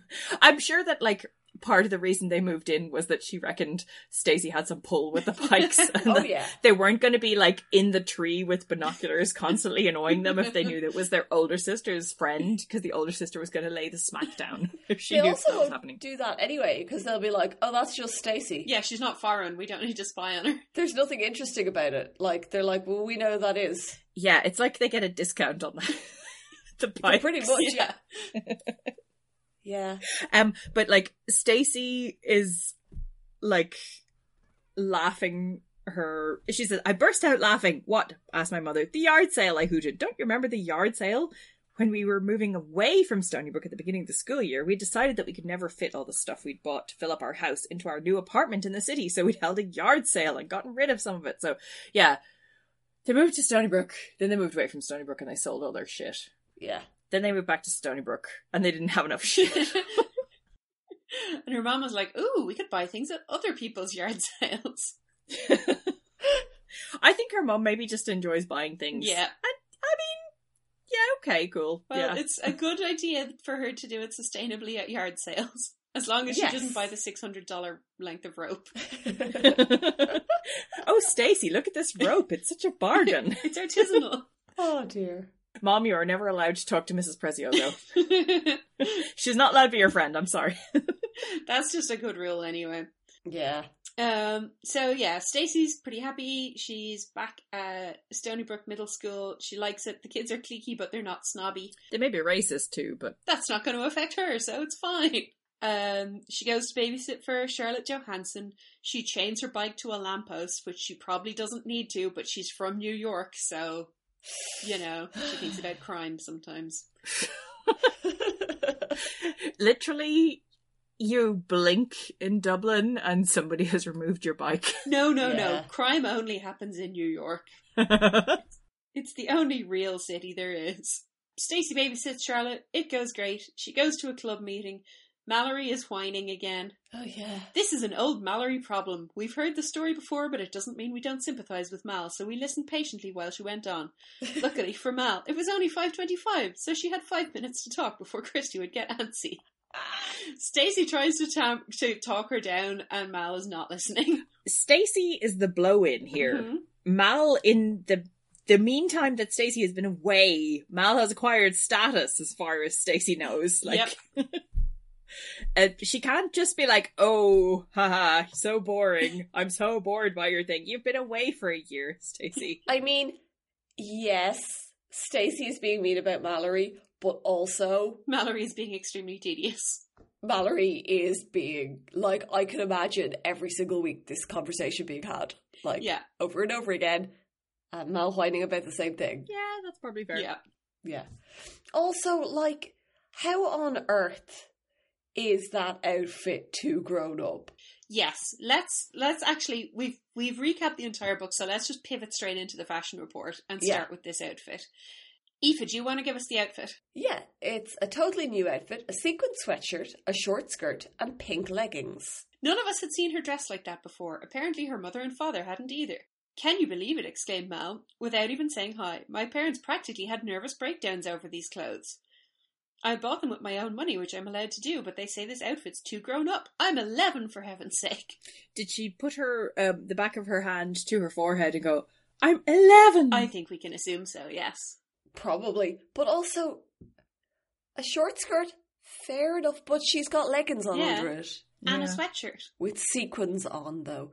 I mean, wasn't there a big fuss about a glittery sweat? She longed hmm. to wear something like a glitter sweatshirt in a previous. Yes, her parents seem to object to sparkly surfaces. Like, you would see six year olds wearing this these days. Literally, my two boys went out today wearing sequin dinosaur um, hoodies.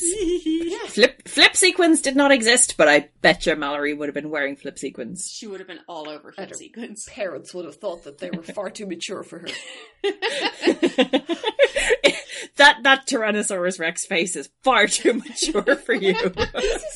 This is such a, like sparkly little girl outfit. Like, what the hell? it's adorable. It's baffling. Like it, it would be a little bit babyish for my ten year old. I think, um, like the pink leggings. Um, she she might feel you know she wanted to goth it up with some black accessories or something. a facial tattoo, just a little teardrop, nice Yeah. and tasteful. exactly subtle.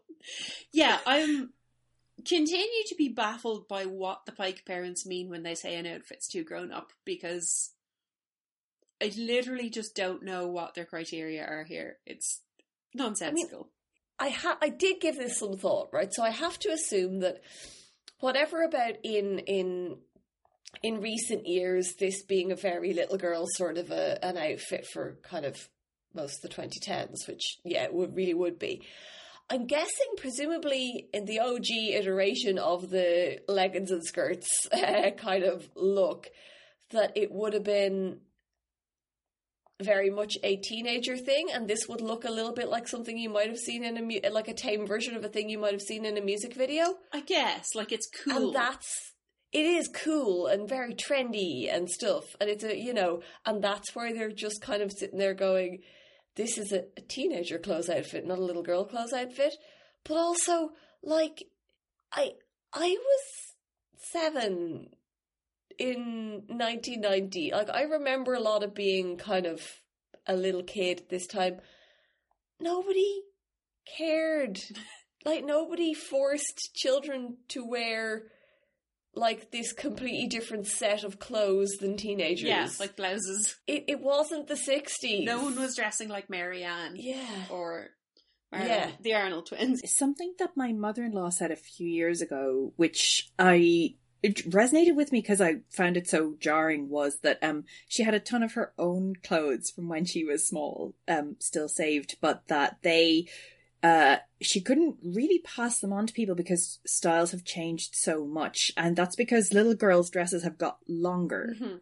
so, like, small kids were put in short skirts in the 60s, and she said now it's all ballet length.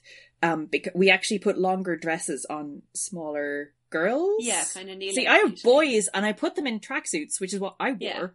Like, Yeah. so this all passed me by entirely, but um, the the it's just really hard to assess context, like for for all of this stuff, and like, yeah, I think the we are going like, oh, she's fully covered. What's the what's the Yeah. problem?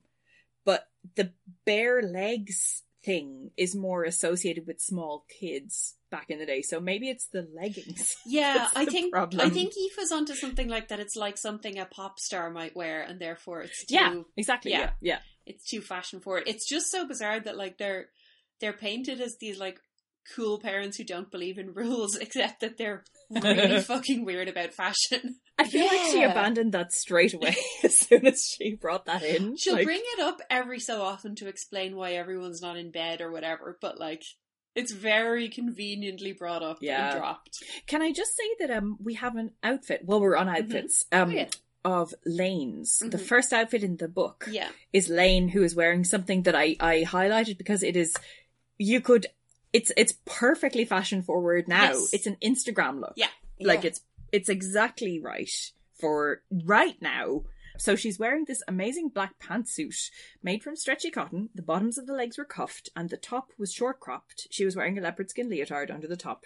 Her fluffy brown hair had been permed. So like just all of that you could buy in the high street right now. Yeah, 100%. Yeah. Um I mean, that's Laine, she's sophisticated. She's like 30 years ahead of the fashion. She's wearing timeless looks. Later, um, Stacey is getting dressed and puts on what she describes as one of my better outfits. A short red pants with purple suspenders over a bright yellow and black sweatshirt. On my feet, I put my purple push down socks and a pair of red high top sneakers. I know this is absolutely on trend in a kind of Nickelodeon aesthetic Yeah. for 1989, but also I laugh my ass off at her smugly describing it as one of her better outfits. Yes. I mean, it also sounds like a clown costume. yes. Yes. Purple suspenders! I also absolutely cannot stand red and purple together. oh, I love red and purple together. I don't know. There's a sarcastic line from one of the few episodes of Buffy I ever watched all of where one of the girls says to the other, Oh, what? Are you mad at me because I wore red and purple together again? I was like, Aha, this is a faux pas. I shall note this down. Do you remember how much of a taboo it was to wear black and navy together when we were at school?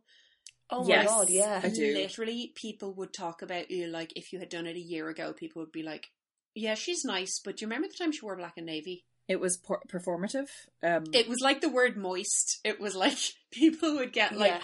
Yeah, elaborately bent out of shape over it. I was Yes. so I'm still afraid to wear black and navy together because I'm afraid a teenage girl will pop up and shame me. Yeah. I think. I do it rebelliously now. Quite the power. I actually, my school uniform was largely navy, so I don't own any navy clothes now. You don't really see a lot of navy for women anymore, actually. I mean, jeans are default navy. Well, that's true. But jeans are kind of liminal. They don't. Jeans don't actually have any colour. You can wear anything with jeans, anything Yeah. at all, and it will look fine with your jeans because they're not really a colour, they're just Yeah, exactly. Jeans are just jeans. oh, okay. Well then, well then, yeah, probably I don't wear black and navy together. They would have been real mad at the notion of galaxy themed stuff. yes, Yeah. oh, I like 2021 better than like 2001 in a lot of ways. so much. pandemic or no pandemic. I don't know what's worse, the pandemic or being a teenager. Yeah, that's Good question. it was the being a teenager I had a problem with, not the year 2001, I think, for the most mm-hmm. part. Can I give a shout out to Alan Gray, who was serving highly original looks in this? Oh, yes. This is the hat, guys. We have to talk about the hat. Okay. Uh, it's like I can see why Kristy, despite having a perfectly good, like sporty boyfriend on hand in the form of Bart, is also occasionally like Entranced. what? Do you know the distracted boyfriend? yes. Sometimes she's the boyfriend Yeah. because Alan Gray like is a total pill. Um, but also he has a hat with an alligator on top of it, and when he pulled the string, the alligator's mouth opened and closed, and its tail waved back and forth. Like, what a legend. That is actually cool. and he wore it to school. I have to say, like, at 13, I would have been infatuated. Somebody had worn that to school. yes, I would have been like, he's the funniest guy that has ever lived, and I will have his babies. yeah. Like, that is a legendary hat. And the, like, 34 minutes that they that he had it on before it was confiscated probably would have been the best 34 minutes of his life. yes. They would have gone down in school legend. Yeah. Oh. Everyone would have been talking about the hat. People would mention the hat in the sixth year yearbook. It would have been like one of everyone's Yeah. most treasured memories.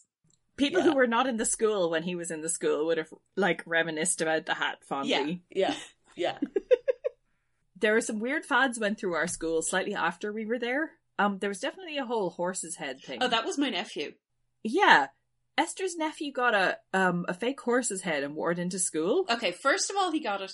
He wore it down Grafton Street, got a bunch of flowers off one of the flower sellers there, and handed out flowers to girls he passed in the street. hmm Legend. Then he wore it into school, where there were hijinks. It got promptly confiscated.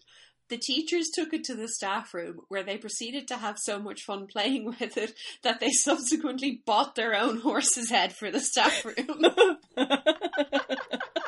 Because honestly, my nephew has massive Alan Gray energy. Like, he would just pull shit like this that nobody else could get away with, and somehow it would escalate into an even funnier anecdote that made him look like more of a legend.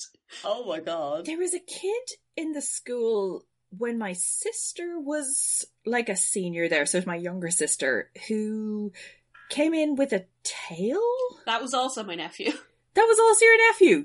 yes. Jeez, okay. Oh yeah, he was known as the guy with the tail. It was it was The his, guy with the his tail. brand for like a couple of years. And I, yeah, okay, so it was, no, it wasn't my sister, it was my cousin. Uh, and uh, I asked my cousin, did you Oh, of a kid with a tail in the school? And he was like, oh yeah, we all thought that was great. God, I considered getting myself a tail. It's like, wow, it's become so accepting. because we were all so worried he would get bullied senseless for wearing a tail to Yeah. school and like his mum would beg him don't wear the tail to school and somehow it made him iconic like he just some people can pull these things off and he's one of them Yeah. Some people are going to get bullied for anything. Some people aren't going to get bullied no matter what they do. exactly I think sometimes it's also the environment as well that you choose to Yeah. Yeah. like sow your wild oats in. It's quite a chill school yeah but yeah it, I I think that nephew and Alan Gray would have found a lot of common ground I think Yeah. so. I think that's that's who Alan Gray kind of aspires to be when he's older. yes yeah. exactly. I'm glad we finally got that nephew into this podcast. I've talked about so many relatives of mine, and like, he is a wild and hilarious guy, but he's just never come up in the podcast yet. So I'm glad we finally are getting into his exploits. Those are some top-notch exploits. I know, I know. He's the personification of sunshine or of summer. Is he? Didn't didn't somebody once like he got photographed by a fashion photographer in town for his look? Oh yes, a street style blog. And they said he was Yeah. the personification of summer. Good God, I had forgotten that. Wow. I think he was wearing like skinny jeans and a nice top or something. Possibly when it was it was new. Oh, bless. Oh man. Um, Claudia is looking positively conservative by comparison to these male fashion icons. Um, she has her hair flowing down her back, pulled away from her face by a headband with a huge pink rose attached to it. She was wearing a long, oversized black and white sweater, skin tight black leggings, pink and black socks, and black ballet slippers. Her jewellery was new, and I could tell she'd made it herself. Again, this is absolutely like Instagram ready. Uh, Mhm. This is timeless. Um, so I guess she and Laine do have a lot in common.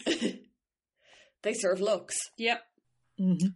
but she doesn't have an alligator hat, so This is the, the only look we want from this episode. yeah, it's all about Alan Gray. I think Alan Gray gets the like fashion award of the week. Yeah. I googled it.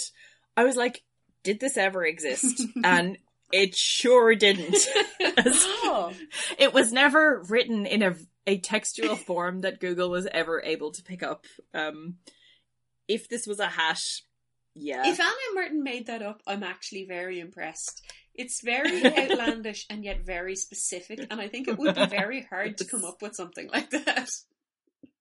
yeah. Like, it's not just like, oh, you had a horse's head. Uh, like, not to diss the horse's head, but those were a known thing. We've all heard of a horse's Yes. head. Nobody's heard of an alligator with a string hat. you basically have to come up with the concept of the snapping alligator hat, not just like describe it. Yeah. Oh my god.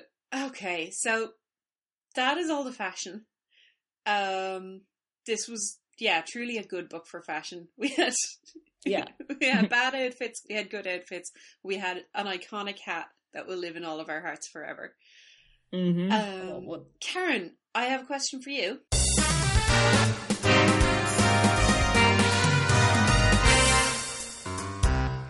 Is everyone terrible in this book? Um, it's kind of hard to tell for some aspects of it. I think mostly people are not being terrible, but occasionally showing their asses. yes, there's a fair bit of that. As in all of the McGills. Yes. yeah. Everybody else in this is kind of doing their best and attempting to be supportive. Yeah. Um, and Alan Gray has the greatest hat known to mankind. So, like, yeah, he can do no wrong this week. I think people are mostly fine. We don't really know what's going on in the McGill's marriage. Uh, it seems a little shady, but you know, we should probably give them the benefit of the doubt, she says, while accusing the dad of embezzling on multiple occasions. So, uh, yeah, it's a mixed bag. Uh, I think um, Stacey was like really crappy in the supermarket. Apart from that, yes. Yeah.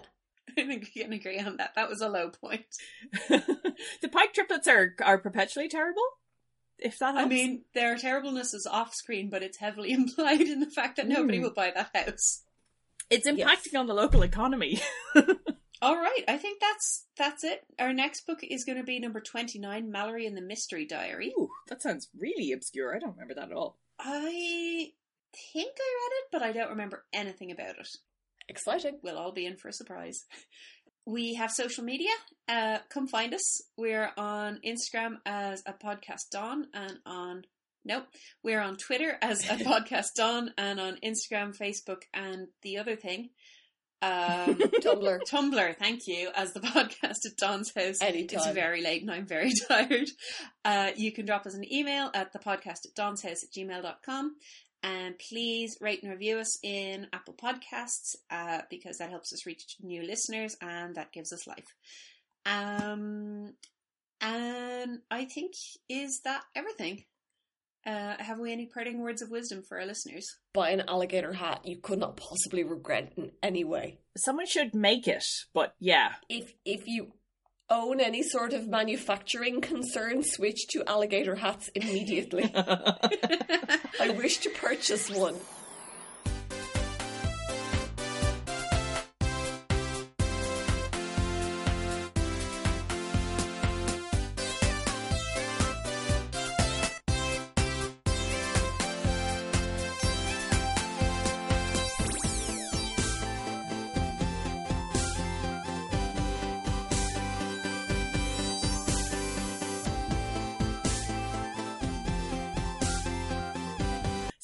I know on Facebook have recently discovered Horse Outside by the Rubber You Bandits. mean from like 10 years ago? Yeah, I'm like literally 2011 called. It, it wants its viral song back. I mean, Like- admittedly a banger, but where have these people been all this time? Britain, that's where they've been. Oh. that backwater of culture.